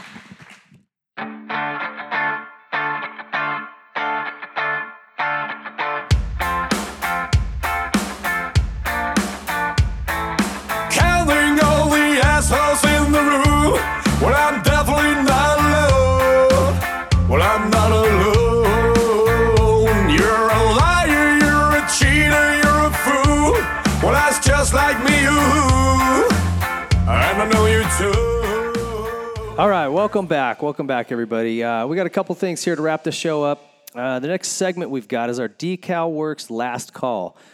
Now, uh, when I'm building our one of the things I do at RacerX is build our garage build project bikes. Uh, super nice perk of the job. Like I get to build these beautiful race bikes, ride them for the year, and then uh, turn them in all beat up. And uh, one of my go-tos when it comes to aesthetics is Decal Works. These guys are so dialed. You can tell them, give them a kind of a concept or an idea that you want, these colors, this kind of look, and they're on it. They, they hook it up. I mean, these guys are just money. Professional. They're quick. Uh, and they also sell plastic. So if you don't want to go through the hassle of mounting the plastic, the graphics on the plastic, you just say, hey, If you're mounting plastics, you're doing something wrong. But anyway, if you're Yes. putting the graphics on the plastics, You're right. is what you're saying. That's what I mean. That is an issue on You're its right. own, and I know that people do not like doing that. But mounting plastics is something that we don't approve of on this show, Piggery. but do they do that in other countries? I don't if know. If you want to put graphics on the plastics, Okay. yes, yes, those guys kill it. And um, I do know that when we have people order graphics through our store, they always say, "Oh, can you put it on?" You tell them, "Oh, it's going to cost that much." Oh, bruh, I could do it myself. We always say, "Please do." Because it's going to be a bubble, and they're going to bitch and say, "I don't want to pay for it." That's what we deal with at the shop all the time. Well, it's hard not to make bubbles. It's hard. You got to be good at it. And these guys are good at it at Decal Works. You can buy the plastic, they'll mount your graphics onto the plastic, send you the plastic, and all you've got to do is bolt on the plastic Okay. and it's ready to go. That's that's where I'm headed with all that. Anyway, check out my guys at decalworks.com. They're dialed. You can buy one of the graphics kits that they have already made or or mounted. or custom build your own. It's kind of your call. Um, one more thing I want to touch on here before we move on is uh, the NBC Sports Gold package this year. Have you heard about this? This thing's launched for Supercross this year.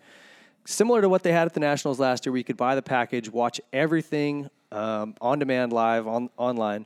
Uh, seventy four ninety nine this year for to watch the entire Monster Energy Supercross season on demand, and you're getting everything all day long from the very free. first, very first timed qualifying at the beginning of the day, all the way through the main events.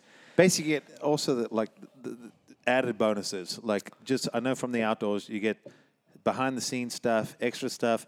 And what's great is nowadays with technology, you can put it on your big screen on your laptop, fast forward whatever you don't want to see, go, and then even if you miss it, you can just go and start it. And Yeah, it's all on demand. You can you can maneuver through it as you want to. That's what's nice. Uh, the Supercross schedule, there was some kind of some people that weren't stoked on it when it came out. I think it was just bad. Inf- the way it was, the information was given was wrong. the delivery. The delivery was bad. Every race is going to be on NBC Sports, which is the second biggest sports network. A lot of people didn't have Spot, Fox Sports one, two, or three, or whatever they had. It's like the Ocho. But everybody's got NBC Sports, right? So you're going to be able to see these. There are a handful that are tape delayed, either later that day or the following day. Uh, just that's just one of those scheduling things that's tough. That's why this is great. The $74.99 not only gets you those additional time practices and all that stuff, but you can see everything live uh, right right when you want to watch it. Uh, so check that out. And then for an additional fifteen dollars, you get the Nationals as well. So for hundred bucks, under hundred bucks, you're getting every single, basically every second of uh, everything that's going on all year long. It's pretty So- simple. If you're a moto fan, you'll spend more than that going to a bar, drinking and watching and having dinner one night than you would for the whole season. So put it in perspective. Mm. That's Do right. it. One night drinking and you've just spent that money. Sober up, you drunk bastards, and just buy the Supercross package. All right, we're going to get to the Decal, Decal Works last call. This is where we've got people, uh, random people. I don't know these people. They're making prank calls, and we've got recordings of them. This is, uh, I think, Barry Goldberg. He's trying to buy a quad. Is that right? Yeah, that's right. We're All right, listening all to right, Barry. Donnie. Let's hear this guy give it a I'm whirl. Glad it's Barry. Order. Yes, hello. I'm looking for Joe. Yeah, how can I help you? God, calling about the quad you have on Craigslist here. It's I see a look. It looks like a Spider-Man quad. Okay. I am calling. I, I'm very interested. I'm, I was looking at a motorcycle, but I, my my balance is not that great. I thought, yeah, maybe four wheels. You know, is more my speed. But uh, you know, I got. I got a budget. I'm on a budget here, and so I'm looking at this quad. I thought it's pretty good. Uh, what can you tell me more about it here? Um, are you planning on using it on the street? Well, you know, I, I see the guys popping wheelies and shit down the street, but I- I'm more about like maybe trails, you know, a little more low speed. I'm not crazy like that. More, more trails, well, probably more dirt. It's not street legal, so it's for off-road use only. The other one that we have is actually for kids, so I don't know if that's gonna fit you. Well, I'm pretty small individual. I'm only five six. You know, I'm only 120 pounds. I probably fit on it just fine. What do you think? No, no, I think it's gonna be too small for you, man. Oh no, this is terrible. You don't have anything for the, like bigger adults. Uh, no, we only have kids uh, ATVs. Uh, and these are made in China, I see. Is that right? Yeah. Uh, you guys ship to Syosset? I'm mean Syosset over here in New York. Oh no, we only do in-store pickups. Oh shit! I'm gonna have to drive all the way out there for this, and it's for a kid. I'm gonna look ridiculous. You guys sell helmets with these? Yeah. Now, what about I come out there? You give me a ride around on it. I sit on your shoulders or something. We look silly. We go around this town. No, no, thanks, bro. We can't do that. Jump a curb. Come on, get a little crazy. No. Uh, come on, man. We put some tall bars on it. Your knees will fit under there. You look great. Oh, thanks, man. Well, you can sell me this thing or not. I mean, I am calling here. I'm trying. I'm, I'm like wheeling and dealing. You're not. You I want. I want to buy this thing. You're like, no, don't buy it. It's too big. Oh. I'm like, what the hell? Yeah, just come in in person, man. I mean, if you're serious, come in in person. All right. I well, I got this address here down there on Third Street. Yep. I just come ask for Joe. You give me a ride. We'll do two up on this thing. Kick some ass around L.A. Sounds good, man. All right, bro. Hey, pop wheelies, uh, sizzle chest. We'll see you later.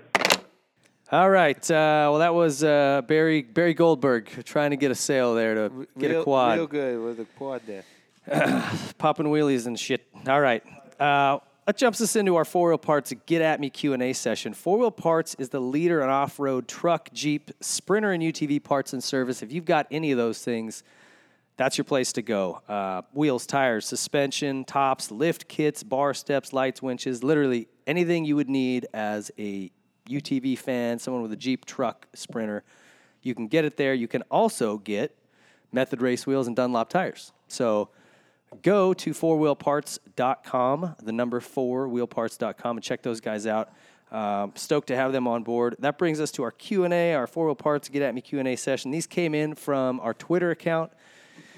People had some questions. Donnie, what do we got on deck today? Yeah, I got the first question from Randy at uh, Ranham84, and he said, uh, "So, which uh, 450 class rookie will you get the best single race finish out of, and which rookie will finish the highest in the points?" Gio, what do you think?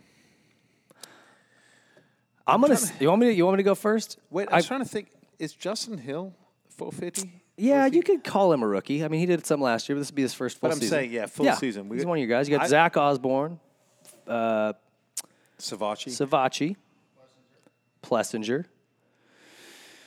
Uh, you know what? Plessinger had a little. He had a little get off, so I don't know how fresh he's going to be. I'm going to say this right here: your best finish all season is going to be for Savatgy. Best finish. Best finish. I think that guy's got some. I think he fits that 450. He showed so much speed at the Monster Cup. I'm putting him in for our best finish, and I think your best overall result, highest in the standings, Zach Osborne. I think he's solid. He's consistent. Um, he I showed that he's riding well. the Osborne part, but I think Plessinger gets the best result. what is it? Where do you think he's at? I mean, we got a few. Podium? I think we got a couple races back east. If the weather or certain elements come into play, I say uh, Plessinger wins Wins the race. at least one. All right. I'd say he wins wins one. Savatgy doesn't. wow, that's big to say he's going to win one, huh? Yeah, I'd just like to argue with you as well. Yeah, so, no, you that's know. good. Okay, That's cool, good. Cool, cool. I'm Yeah. not putting any money on it, so it's fine. All right. If you win, you buy yourself a drink. How's that? All right. Well, that's Deal. where we're at. What, el- what else we got? All right, we got from I'm uh, winning. gotta- I'm winning. We got from uh, at uh, Greeling. He wants to know how often do you guys ride, and where is your favorite place to ride? Uh, how often do I ride? Uh, probably what three to four times a month. Uh, just depends kind of how many bike tests I. I just pretty much for me. Three to four anymore- times a month. Yeah. I thought, yeah. I, I heard Oh, your my wife, wife say says he's I'm lying. No, Uh, truly. No, that's literally what I was thinking. She said it. No, it's true. Listen, uh, maybe Oh, you tell her you're going riding. You just don't tell her what or who or where. No. Oh, Wow, wow. Just that. I'm getting heckled. The worms are just flowing right now out of that can. maybe this time of year there's a lot of new bikes, so I do a lot of bike Oh, He a lot of average- he bikes, averages huh? them. That's out. work. Hey, how many times do I go ride for fun? Truly, maybe once a month. Probably not even that. Oh, for fun. He's averaging it out over the year. That's what he's doing. It's amortized over 12 months. Yeah. I ride. I, I ride. Uh, just I don't know. I s- Good answer. I sound like Rogers uh, when he s- talks about his dad. He's like he's on it for a couple months and then he's off and then he's on and then. I feel like I'm that way nowadays. I don't get paid to go and do it, so I'm like I'm gonna get in shape. I'm gonna kill it. I'm gonna do this, and then I get distracted by shiny things, and then Yeah. I'm off. Do you know what I miss? I miss riding in the hills. Yes. I don't ever get to do it anymore because it, because it takes an entire day. I cannot get a porch pass from the better half for that long. It's usually like I can sneak out for a few hours and that's it. But after I just rain- saw you in the oh. hills like two weeks ago. Yeah. No, couple- yeah. but that's not Beaumont or Reche Canyon. That's not like the hills. those are the okay. There's there's There's the- hills and then there's hills. The, Yes. the foothills. He's like, Yeah. those are Oh, the okay. hills. yeah, it's different. All right, what else we got? All right, we got from uh, Big Brad. Seriously, another podcast? There are m- there are like a million of them things out there. Seriously, big. Br- Fuck you, Brad. oh, I mean, seriously, stick fuck it up you. your ass, Brad. Yeah. Go ahead and tune out. Yeah. Uh, Go grab a tall glass or shut the f- up. No, seriously. Uh, We're gonna know, edit Brad, that we in love post, folks. You. Yeah. No, no, Brad. That's a great question. Excellent question, Brad. That was. I would submit there is not a podcast like this.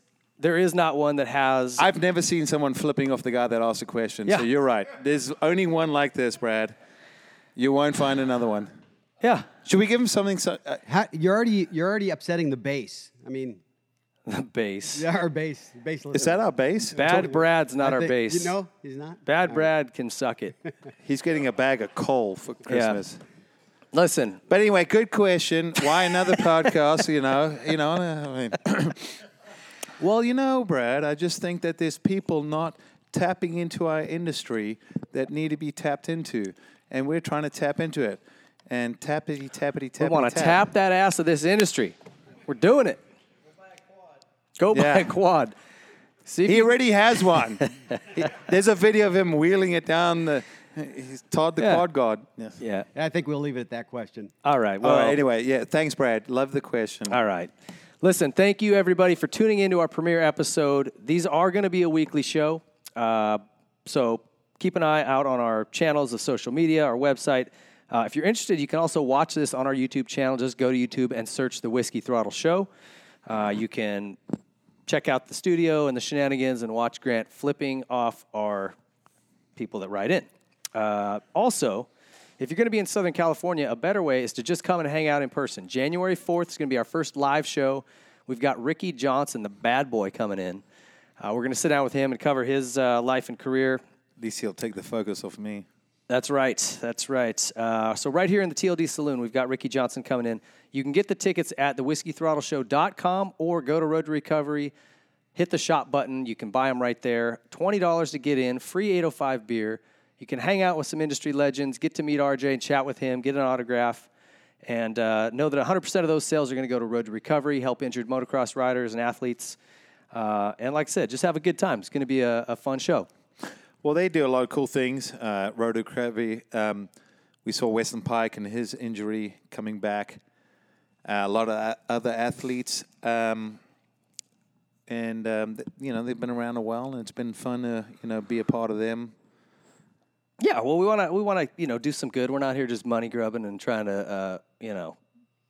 There's no money grab. There's no money to grub. Anyway, uh, I We'll also give- want wait, you to wait. get at us on our social media channels. So I'm running our Instagram account, which has a nice name at Whiskey Throttle Show. oh, here we go.